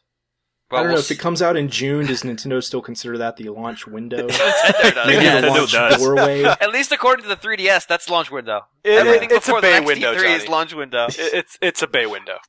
and, and, and James uh, went, uh, you know, all out and said that all of Nintendo's games would have some form of online content. I emphasized really hard the phrase "some form," though. So I'm, well, technically, I guess they all have Miiverse, so I guess technically you're correct. well, and, and I, I did say explicitly I didn't mean necessarily gameplay. Yeah, Yeah, like yeah, you will you will play them on your Wii U, which is sitting next to your PC, which can connect to the internet. Uh, you know what? You know, in, in the context of the conversation, I'm going to take credit for, on that one for Miiverse. All right, yeah, sure. You predicted Miiverse. I invented the Miiverse. heard Nintendo, it. you know where to send You my it royalty checks. You can send them in Nintendo points. And uh, finally, uh, Greg had a prediction for E3, which has been proven wrong uh, a couple of months ago, which was that we were going to get a somewhat bullshitty, quote unquote, uh, Smash Whatever Brothers teaser means. trailer.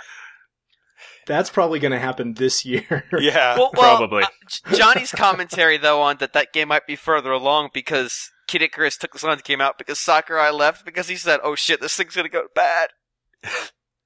Yeah, Hmm. apparently, apparently Kid Icarus just took a long time because it's a surprisingly long game Yeah, and uh, and it had a lot of stuff in it. I guess that's why it took so long to make Kid Icarus. yeah. So, and uh, from- yeah, so yeah. that's it for Greg. Yep. So for my stuff, I uh, predicted that the Wii U would have online, which is not a big bold prediction, and that new Super Mario Brothers Wii and You, which I was calling it at the time, quote, almost has to at this point. They can't just have another new Super Mario Brothers. Apparently, they can. but but as as a caveat to that, I did predict that the tablet will allow one player to quote dick around which we were about six minutes into predictions at that point, and it was the first one we had been successful on. So go us. Yep. Um, I did say there'd be some sport, Wii Sports pack in, but it wouldn't be online. And I don't know, it depends if you want to count my other one. Yeah, that kind of contradicts with your claim for Miiverse, right? I yeah. Um, and let's see the. I said that the eShop is going to this. Oh, is it this year? This is the year the eShop is going to go well, which is the worst sentence ever constructed, and then followed it up with the completely wrong statement that this is the first Miyamoto design game will be on the eShop, and that there will be lots of tablet tools on the Wii U eShop. So I Hmm. whiffed on that entire list. the Miyamoto thing might happen in 2013. I mean, they're they're, I think they're signaling that pretty strongly. You know, he he's got his own little team, and they're working on a smaller game, and uh, and they want it to be some kind of new IP. That could that could very easily become an eShop exclusive game on either system. Yeah, and I also predicted that this would be the first games that would make good use of AR, which we went on this little tirade that Mm. ended with Johnny suggesting maybe a Fatal Frame kind of thing. Which, what the, how the fuck did he get that one? oh man, I almost fell over listening to this episode when I got, I'm like, what the, f- what? I had to go back because I stopped typing for a good two minutes just going, what the hell just happened? it's very spooky that I would predict that. Mhm. No. Um, no, no. Anyway, I, I, I- although these aren't predictions, I would like to point out that our looking forward to thing did not go well because many of the games we were looking forward to didn't come out. Yeah, so uh, so we ended the prediction segment with a sort of just a brainstorming of like the games that we're the most excited about that we that actually exist that had actually been uh, announced at the time. The my favorite one here though is Greg was looking forward to Luigi's Mansion and Code of Princess, which he felt if it got localized would presumably get a better name. hey, why I wonder try? if I wonder if Greg ended up playing Code of Princess. Did it come Well, out? I, I- I don't think it's out in Europe yet, but Yeah, it's going to be. right. It just it got is- a release date, didn't Yeah, it? it's got a release date for the eShop. It's not Yeah. going to be Oh, at physical retail. Yep. And poor Greg, he was looking forward to Rocket Slime 3. That is nowhere to be seen. Nope. Yeah, Gre- Greg more or less had a bad go, but the only game he was looking forward to that actually came out was Revelations. hmm Yeah, that and that was the like three months later. Yeah. So, So John was looking forward to Xenoblade Chronicles, which I'm sure you have not played, John. Oh, I've, I've played through it three or four times. Thank you very Yeah. much. that was your your most anticipated game of 2012. I, I, I played enough of it. Did you buy a enough of it. copy? Oh yeah, yeah. You I got did. a copy of it. Yeah, He's talked. He talked about it on the show. I threw in about ten hours. Let me say that. Did you really? He Oh, yeah, played okay. one I played I it. you know what? That's totally respectable. Yeah. So James was uh, excited about the last story. Uh, very, very uh, well well reasoned choice there, and uh, Virtue's Last Reward and Layton versus Phoenix Wright. Didn't And come out. are you still excited about the Time Travelers? I, I haven't seen much about it lately, so I don't know. L- Layton versus Wright, I'm still excited about, but the Time Oh, Travelers. yeah, I, yeah. I, I mean, I'll probably play the Time Travelers when it comes out because level five has had such a high hit ratio for me that Mm-hmm. at this point I give them the benefit of the doubt. I think Danny said on the Famicast that there's a demo of it in Japan, I think there is, yeah. but I don't Hmm. think the game is out yet. No, they've been doing that lately in Japan with demos months and months in advance. Yeah. Um, and then my most my the game I was looking forward to is Pikmin three. Oh. I'm still looking forward to it, especially. Hey. Uh, Miyamoto recently was quoted as saying that he wanted to bring back the kind of uh, stress that was part of the first Pikmin and that they had taken out of the second one, which is the main reason I prefer the first Pikmin. Mm. It- It's funny because the reaction on the internet was so negative, and people were like, "Oh, fuck time limits," and everyone loves Majora's Mask. So what Yep. the hell? Because Majora's Yeah. Mask is a good game. There you go. Well, Pikmin One is as well. It's not not as When you put those time constraints on there, it forces you to play in a way that you would not if you didn't have the time limit. And it, it doesn't work for every game. Time limits don't always make a game better. But in the case of Pikmin, I thought it was pretty clear between the first and the second game that the first was better. And, and it was better because you couldn't just dick around as much as you wanted. You had to, you had a, an ultimate goal and you had to keep moving towards it. and you're exploring and you're trying different things out on, along the way, but ultimately you need to find a solution quickly. And, uh, and it forces you to play in an efficient way and to find good ways to solve problems. And the, the second game is just, it's too freeform. Yeah, you can brute force it because you've got all the time Yes. in the world. You can just raise Yes. Pikmin and then, you know, go get that one object and save and then go back the next day. And and more importantly, Pikmin 2 is is leveraged too heavily on these underground levels where you can't make new Pikmin. Mhm. And the levels are kind of randomly generated, and I don't, I don't really like that stuff. I wanted more of the puzzle-oriented, big world kind of levels that were in the first game. The second one has them too, but ultimately they're kind of a small fraction of the game. So I'm hoping that um, that they also go back that way with a third one. But at this point, who can say? We still don't know that much about Pikmin 3. After all this time, I've played it and I still don't feel like I really know what that game does differently than um, than Pikmin 2. So I'm still looking forward to it, kind of. Um, and then uh, we asked Greg over email. We asked uh, if he had any commentary on reading through this recap, and uh, he certainly was entertained by it. Um, and uh, Greg just asked me to pass along this quote. I know everyone will be super excited to uh, to hear any word from Greg Leahy. So Greg says, "quote Reflecting on last year's predictions, it is clear that I got out at the right time. Have fun, guys." Oh, End quote. Yeah. In other words, uh, Greg agrees we did a bad job last year, but we always do a bad job. That's why people like the segment, I guess.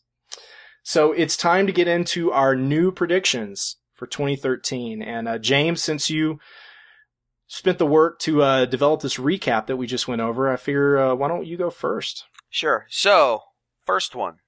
I'm predicting that one of the major, um, s- one of the major uh, localization houses for uh, Japanese games, so like Xseed, Atlus, one of one of those Level five.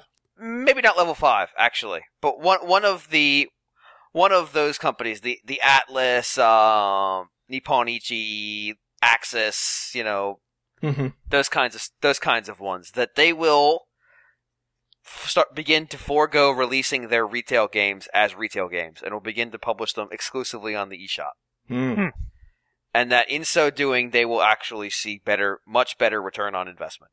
But do, don't you think that goes against the traditional niche uh, success that these companies have, which is releasing these kind of collector's editions of these Japanese games? they may release a handful. I Yeah. mean, Atlus games are already a handful, but like they just it may be that they only release these like really niche collector's editions, and that Yeah, every every other sale, and that their expected mode of sale is eShop. yeah, they they can always do that. Yeah. Like just sell stuff like that from their website only. Yeah.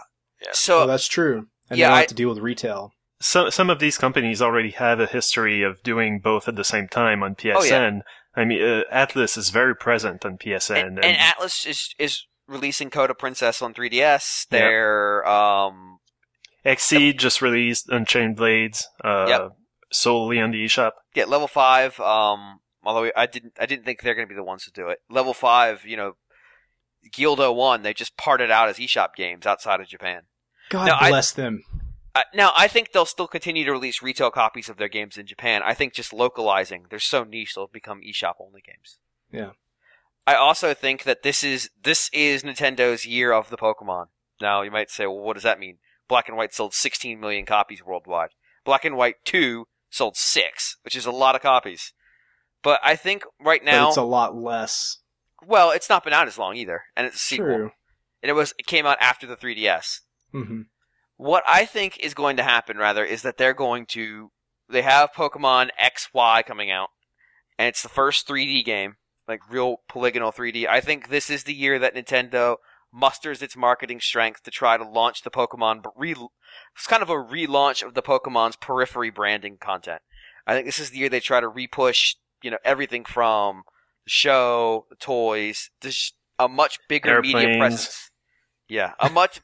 I think I think a much bigger western Western media push than any of the the more recent Pokemon games I've right, seen. all right, how about this? How about a how about they try to bring back the, well, I don't know that it ever went away, Well, what if they try to relaunch the Pokemon trading card game as an iPhone app? I wouldn't. I mean, Seriously, they that they're kind of already pushed, you know, a little bit in this direction, and Nintendo is never going to make real games for iPhone, but No. like their investors want them to. But I do think they're wi- and Iwata's been quoted very recently as saying that they're they are willing to leverage these smartphone platforms as a way to supplement their primary Yes. systems where they Yeah. sell the real games. And that seems like a perfect way to do it. They can make a shit ton of money exactly. doing Pokemon I mean, trading cards on iPhone. I think I think it's going to be. There's. I don't think I'll be able to point to any one part of the Pokemon brand they're going to push. I think they're going to try to repush everything. I think with the games getting a full graphical makeover like they've never had before, they're going to view this as the time to introduce the youngest generation to these games and to all the accoutrements that go with Hmm. them. they certainly have a chance to reintroduce me to Pokemon. Because X and Y looks like they actually are trying, finally, after 10 years of making the same crap over and over again. And it may play the same way, but at least it looks different. I also think that this last this is my we had three. This is my third one. I think that this is the year that Koizumi and possibly Sh- Shimizu's EAD groups have their next Mario game to show at E3. And I could say that because they co-produced 3D Land and that came out almost two well oh, it'll be about 2 years come the holiday season. They Mhm. pr- they co-produced it with Brownie Brown. So they've got they've had time to develop a game and I think it's time for the Wii U to get its 3D Mario game. And I think we'll probably see it at E3 this year. but will it actually come out or will I think their? I think their stated goal will be for it to come out. okay. I what I don't think though is I don't think they're going to counter program with a Zelda game. So I think if we get a Mario, we don't get a Zelda. If that makes sense. yeah, yeah. yeah. And that would be my three. Cool. Uh, Guillaume, why don't you lay out your first ever predictions for uh, Radio Free Nintendo? All right, so uh, in order to maximize the chances of being right, I have to be as vague as possible, right? so uh, I I think that uh, we're gonna finally see Retro's game. I think it's going to be a Metroid 2, 2 prequel, and I think it's going to be a squad-based shooter where you play a member of the Galactic Federation Marines uh, sent to the planet to eradicate the Metroids, and who were never heard back from again. It's incredibly vague. So, So you, you're, you're saying it's going to start as a squad base, but over the course of the game, all the other people uh, other than Samus go missing or are killed. Oh. Samus is not in this game. She'll be an NPC. I'm oh assuming. wait, are you are you saying you're playing one of the? uh This is Metroid Reach. Are you saying you're playing one of the soldiers that's lying dead on the ground at the start of Metroid Prime Three? Hmm. No, but I'm I'm th- I'm talking about like the Game Boy game, Metroid Oh, oh, Metroid Two. Oh, but they probably did. Who knows? Yeah. Anyway, uh, I I do like uh, you know I, I was kind of kidding. Like I made this uh way too precise, but I I do think that their game is going to be way closer to a traditional first person shooter than any of their other games before before Hmm. it. I I can tell you what they didn't send in Metroid Two: a fucking camera that can zoom out. but yeah, I, I- I think it's definitely going to be in first person. It's gonna look great and everything, uh, but it's gonna be even more shooty than uh, Metroid Prime Three. So they're going to make it more like Halo. Ah, Because maybe I don't know. Halo 4 really does look like a Metroid Prime game. It really does. But it doesn't play like Metroid Well, what Prime about all. like Republic Commando, which obviously has a quite a large number of Metroid Prime influences, but is also a squad-based shooter. And and, Right. and to be honest, the Republic Commandos are pretty much the same thing as the Federation soldiers. Well, I, I've never played those games, uh, but yeah, like the the whole squad based thing. I wasn't really thinking of uh, a multiplayer game. I, that's No, more of a. it's- I- it's- I, I picture it more like a kind of a an alien type of thing. Yeah, I mean, the, the Commando, uh, Republic Commando is a good example because it really isn't multiplayer. There are four members of your squad and they're all different. And they all have skills and stuff, and, and guess in your case, they all get killed. Because Guillaume, hate, Guillaume hates your friends. I do. I actually do like. I, not not. This isn't what Guillaume specifically predicted, but I would like a variation on that where it is. You do start with a squad, and one of them is Samus. So you start out and you're thinking, "Damn it, they're doing that thing from Prime 3 where they put all these dumb characters in there. But over the course of the game, all the other characters get killed off one by one. And so by the end of it, it's turned into a traditional Metroid game where you're the only one left. And because you've gone through this process, everything is way creepier and more foreboding than, than ever before. I could, Hmm. I, I mean, that would be cool. I'm not saying that's going to happen. do we get to hear cool. about the baby? I, I I'm not even thinking about like a whole lot of Metroid elements. I I really Hmm. So you're I- thinking it's it's set in the universe, but that's pretty much it. yeah. In that Yeah. case, would it would it? Be, I mean, I could see them making um a more uh a more populist, modern first person shooter. But I, in that case, I think they might just forego the whole Metroid franchise and just cr- try to create some new IP. Let's move on to the next prediction. Um, okay, so uh, this year Nintendo has released five Mario games.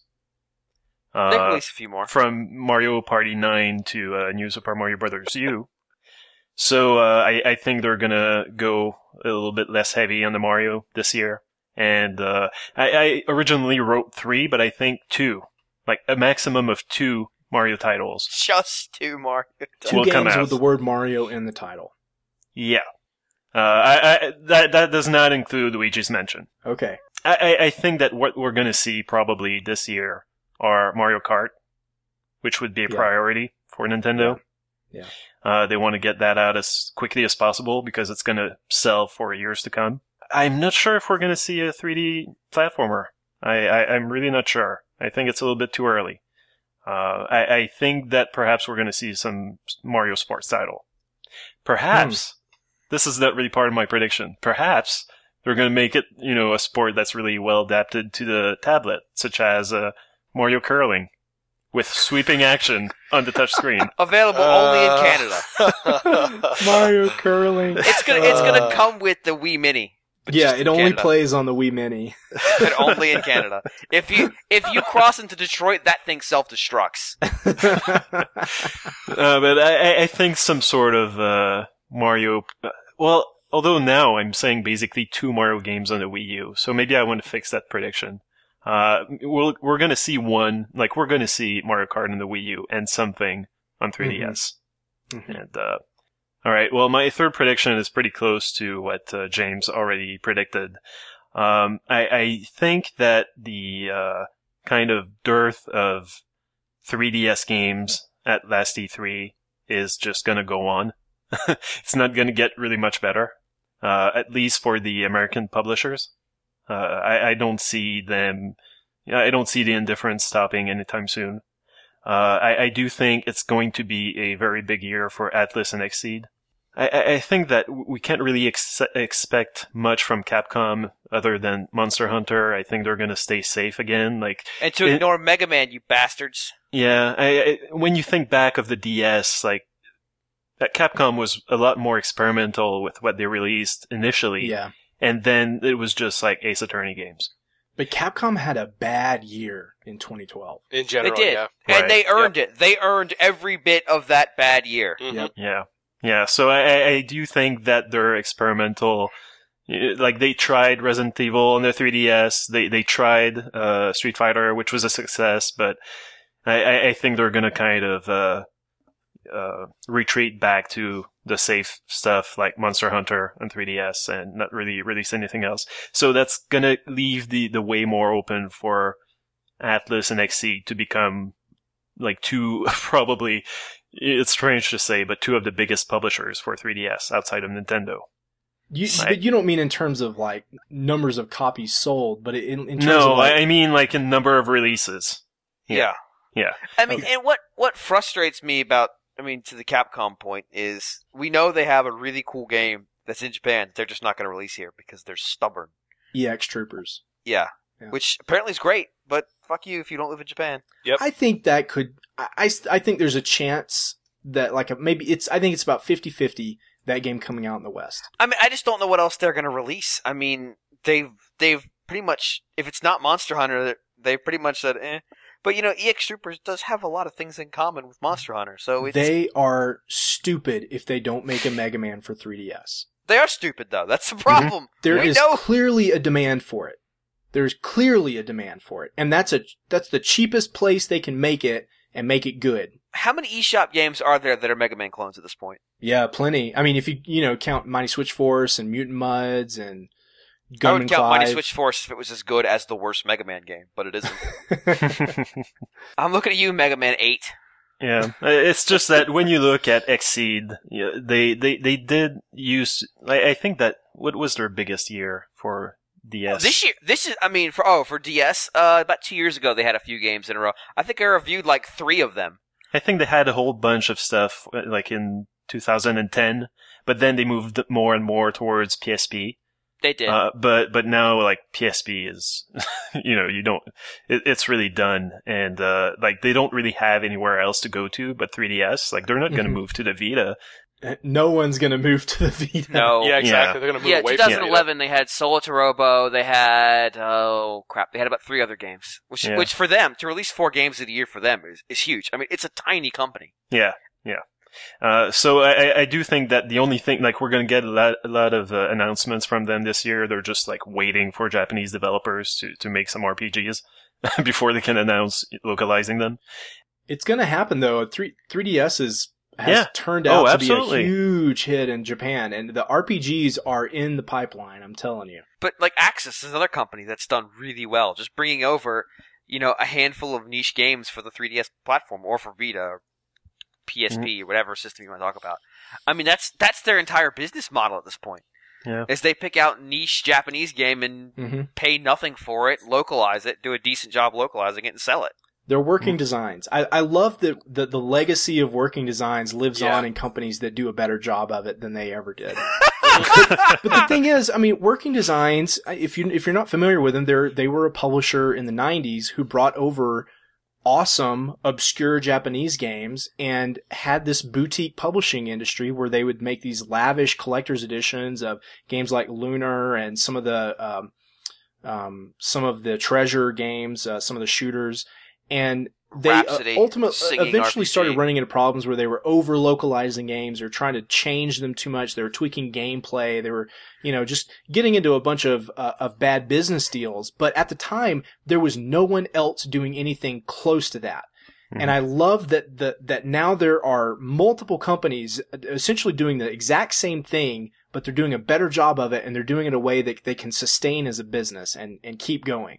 I love it. And they're competing with each other, which makes them better at what they do. And one of the things about those, I'd say there's about four companies that are involved in it right now, is that they do compete with each other, but they're also, they're very actively engaged with their fan bases. Mhm. They run very active social media campaigns, but they're also actively engaged with each other's fan bases. Like they'll, they'll speak, like, they'll speak well of each other's games if there's one, like, when Trails in the Sky came out, like, some of them were like, ah, I wish we had gotten that game. I think the reason that companies like this are able to be successful is because the people they hire don't just care about games, but care about these games. Oh, yeah. When, Mhm. when we went, so I guess I was the only person here who went to it, but a, a handful of us went to Xseed's office in 2011 during the E or right before E3. And one of the things they said, and they've said it before and they've said it since then, is that when they have a game that they bring in to decide if they want to do it, they vote on it as a company. They vote, do we want to do this game? It's not just like, hey guys, we got a cheap license, let's do it. They they really care about the work they're doing, and that I think that you can really tell the difference. I think It's awesome. that's what makes and it that's what makes it good, and that's what that's what gives you a good hope that games that like these companies bring over are gonna be good, or at Yeah. least they're gonna be decent. And freaking uh, Ragnarok online DS game, that was not. All right, so Guillaume, did you did you have any other predictions? Nope, uh, that was it. Cool. All right, I'm going to run through mine. Um, so uh, this is similar but different to something you said, Guillaume. Uh, I think this year we are going to hear about uh, Retro Studios' new game. I don't. I don't think anyone is even going to argue that. We have to hear about what Retro Studios is doing. I think that game will be Metroid Prime Four. They might put a different subtitle on it, but it will effectively be Metroid Prime Four. Um, and uh, and the world will rejoice, and I will Nah, be there except with for them me. except for James. But I will rejoice. I think um, I, I think uh, Other M was uh, an admirable experiment that failed in some ways. it's not a bad game. I, it's easy to laugh I about like it. that. Yeah. There's Yeah. lots of hilarious things about that game, but it is a good game, and I enjoyed it uh, for what it is. But it is nowhere close to as good as the Metroid Prime series, and I think, um, uh, you know, after doing Donkey Kong and some track designs for Mario Kart, I think Retro is probably ready to jump back into a big, meaty, complicated, more mature kind of game. And um, th- there's a lot of other places, and they probably have been experimenting over the past couple years. And would hope so. Some of those experiments didn't work out, and probably some of them will turn into ideas that will be manifest in uh, in the new Metroid Prime game. But I think that's what we're going to see, and I think Nintendo will feel strongly, whether right or wrong, but they will feel strongly that announcing a new Metroid Prime in HD for the Wii U is really going to change the fortunes of that system. Um, and uh, we'll see if it works out. But I do think that game will be announced. And uh, while I'm announcing games in the future, I think Final Fantasy 15 is going to be announced, and it's coming to 3DS. It may not be exclusive to 3DS. It might even come out on Vita. It might be this kind of multi-platform thing, but I think it will be for 3DS, maybe in addition to other systems. You, you Um, know, I, I would say they haven't even finished the uh, the second half of the 13 duo. What is it? 13 Versus or whatever they're calling it. Mhm. But that game is okay. So so 13 Versus is probably canceled at this point, Mhm. and Who knows? Uh, and they're I mean, and they're wrapping up the third Final Fantasy 13. why? I So, think- th- I well, because they're milking that engine, they spent millions and millions and millions on that engine. That that's where I was going though. They built this really fucking expensive engine that they had to make two games. They fought just to cover it, Mhm. and then one of those games goes in development hell for almost a decade, and then they start making sequels to a game that everybody's kind of eh, about to Yeah, begin but, with. I think. I li- think. Hold on, let me finish. I Okay. think that the cost of making those games is what makes your prediction most likely. Yeah. or more Well, likely. and- And here's the and here's the other piece to it. In Japan, 3DS just surpassed PS3 lifetime sales. yes. So did. making a game where PS3 or even PS4 is the lead platform in Japan, there no CEO can look at the at the install base for these systems and tell me that it's a that it's a good idea to make an incredibly expensive, risky proposition Final Fantasy sequel Yeah. on the new super expensive HD system versus 3DS, which is already has a huge fan base in Japan. And you know they're not making it for the next Xbox. no, I look, they're- look, the Xbox is home of awesome strategy RPG games where you have to mate with your uh, counterparts in order to produce the upcoming generations. Yes, Uh, sign me up. Fine. I think FF13 did fine on Mhm. 360 in the West. Um, but I, I really do think if they want to continue making main mainline numbered Final Fantasy games, and they do, they're going to get FF14 relaunched, which is very important to their corporate pride and their Yeah. bottom, and ultimately their bottom line, because they can make money on that game if they actually do it right. They are looking forward to the next numbered Final Fantasy game, and it it, it it'll probably be called 15 because fuck it at this point. And I really think this will be a portable game. It might be 3DS and Vita, but it will definitely be on 3DS. It's going to be called 8-2. It's going to have nothing to do with Final Fantasy 8.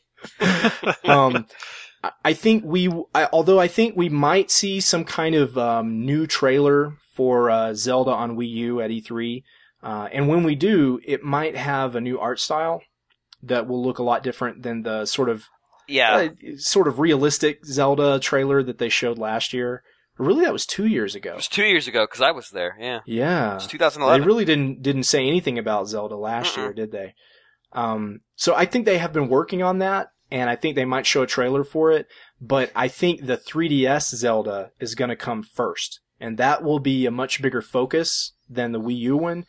And I think the 3DS Zelda might be some kind of revival or revisit to Link's Awakening, because Ooh. Link's Awakening is one of the most beloved uh, Zelda games. You know, you can't argue with that. There's just We- tons of people we had who a still say it's their debate favorite about it one. last week about whether or not Marin's an interesting character. So go ahead. There you go. So b- bring her back.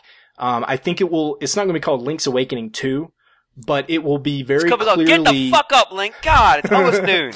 I, I think it will be very clearly some kind of spiritual successor to Link's Awakening because that's also a game that people directly associate with playing on a portable system. Yep.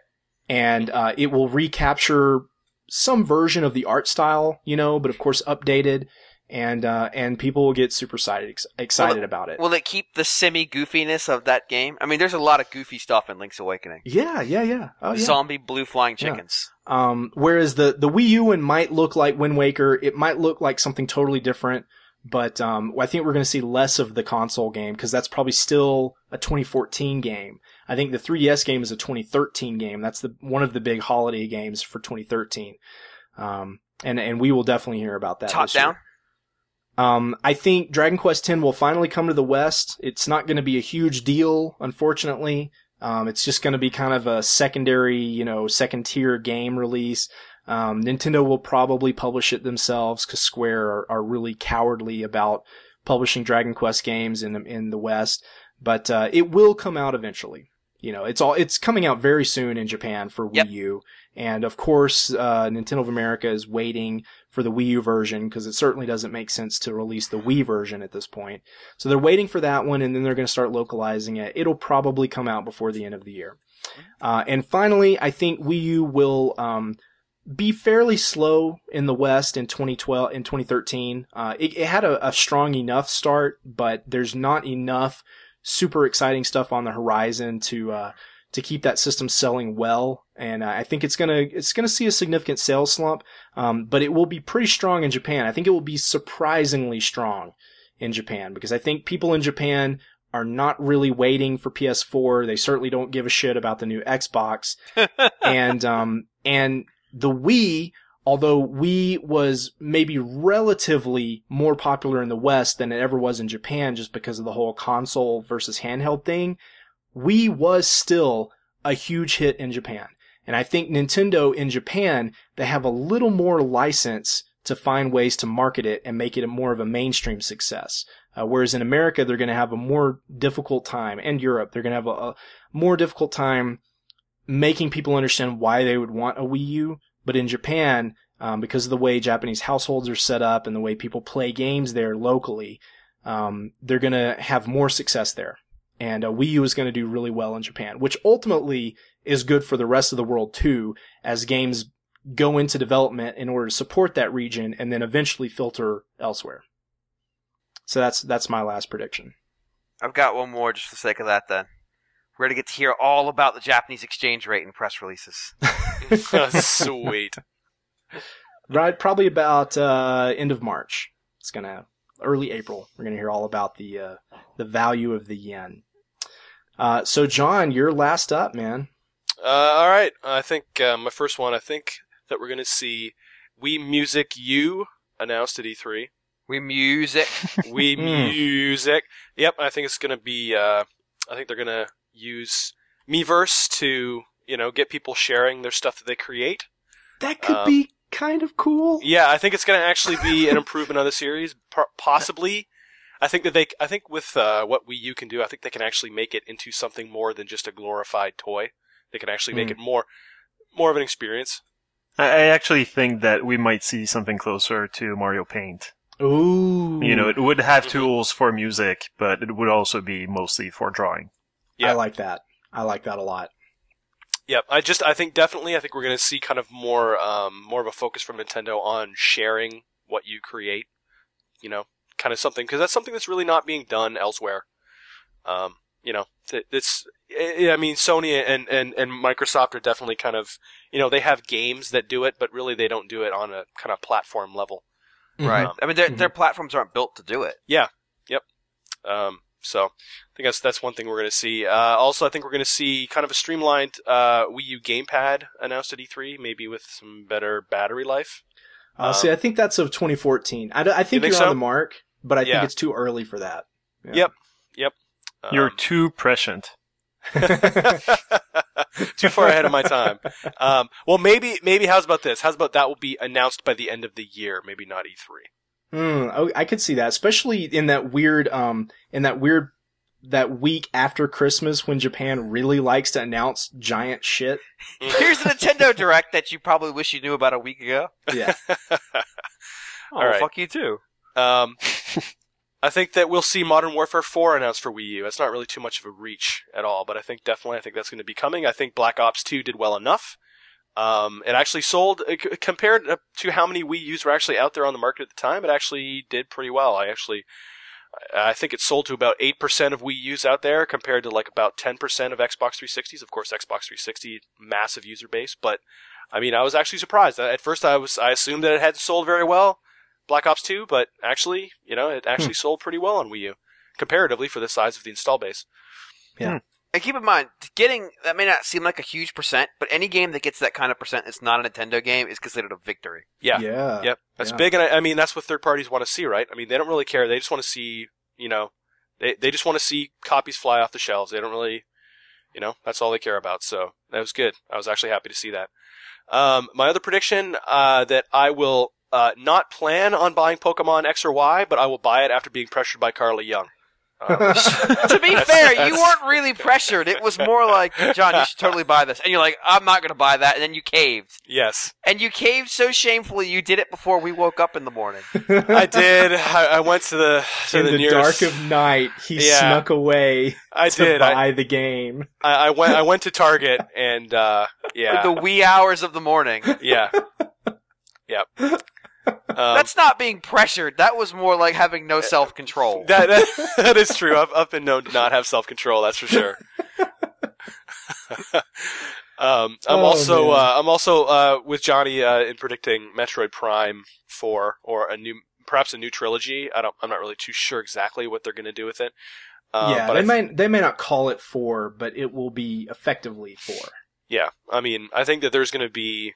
They're Um, going to call it a trilogy. I think there, there's going to be there's to be more focus on the online component. I think there will be online multiplayer of some sort. Um, I feel like it almost is is kind of this. I I feel like it almost kind of has to at this point because I feel like other first person shooters have um, stepped up their campaigns to the point where you know Metroid really really should have some sort of online multiplayer, and it also keeps people coming back and you know in terms of being able to monetize a game, it it seems to work pretty well for Call of Duty. So, but uh, but yep, that's what I got.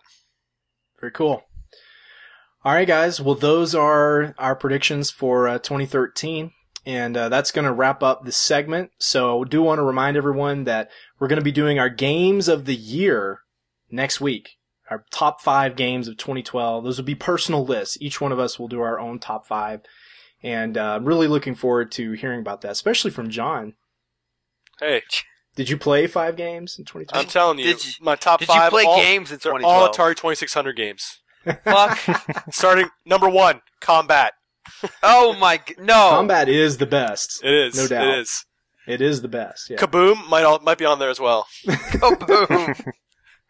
Yeah, so uh, I'm I'm very excited for that. I've been cramming. I've been trying to to play a couple things, and uh, that's going to be a good discussion. Um, we aren't planning to do emails within the next couple weeks, probably, because we're going to be doing the retroactive live uh, very soon after that. But uh, you never know. We're not told. We don't have the schedule completely nailed down yet.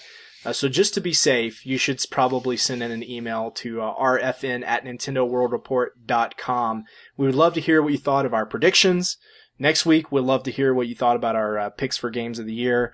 And, uh, of course, you should uh, be playing Majora's Mask and be ready for that because that is coming up faster than you think. It's been probably a little more delayed uh, than I originally expected, but I think it's all going to work out beautifully to do it in late January. Uh, now that we've got John back on here, we're going to try to get Billy on for that show, and uh, we're going to try to convince Guillaume that he's actually having fun playing it.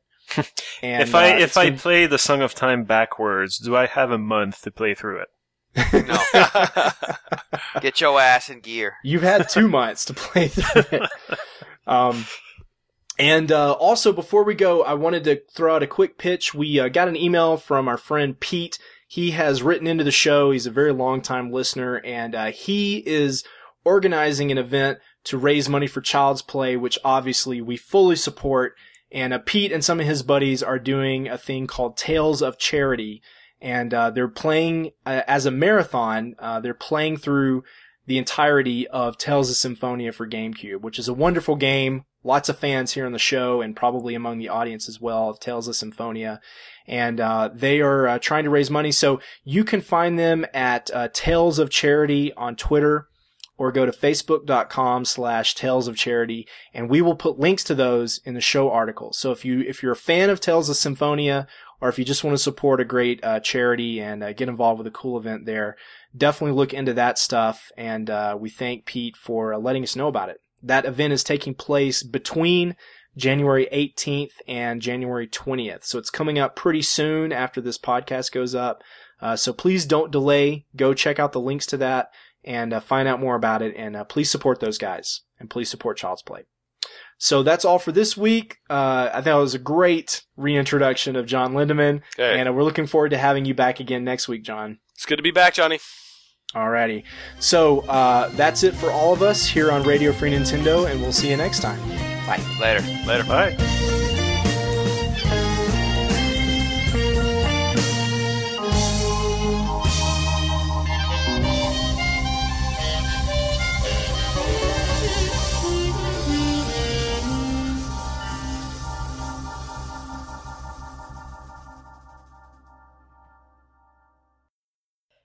They they find that he is either unable or unwilling to provide additional granularity as to why that is his his desire. Granularity.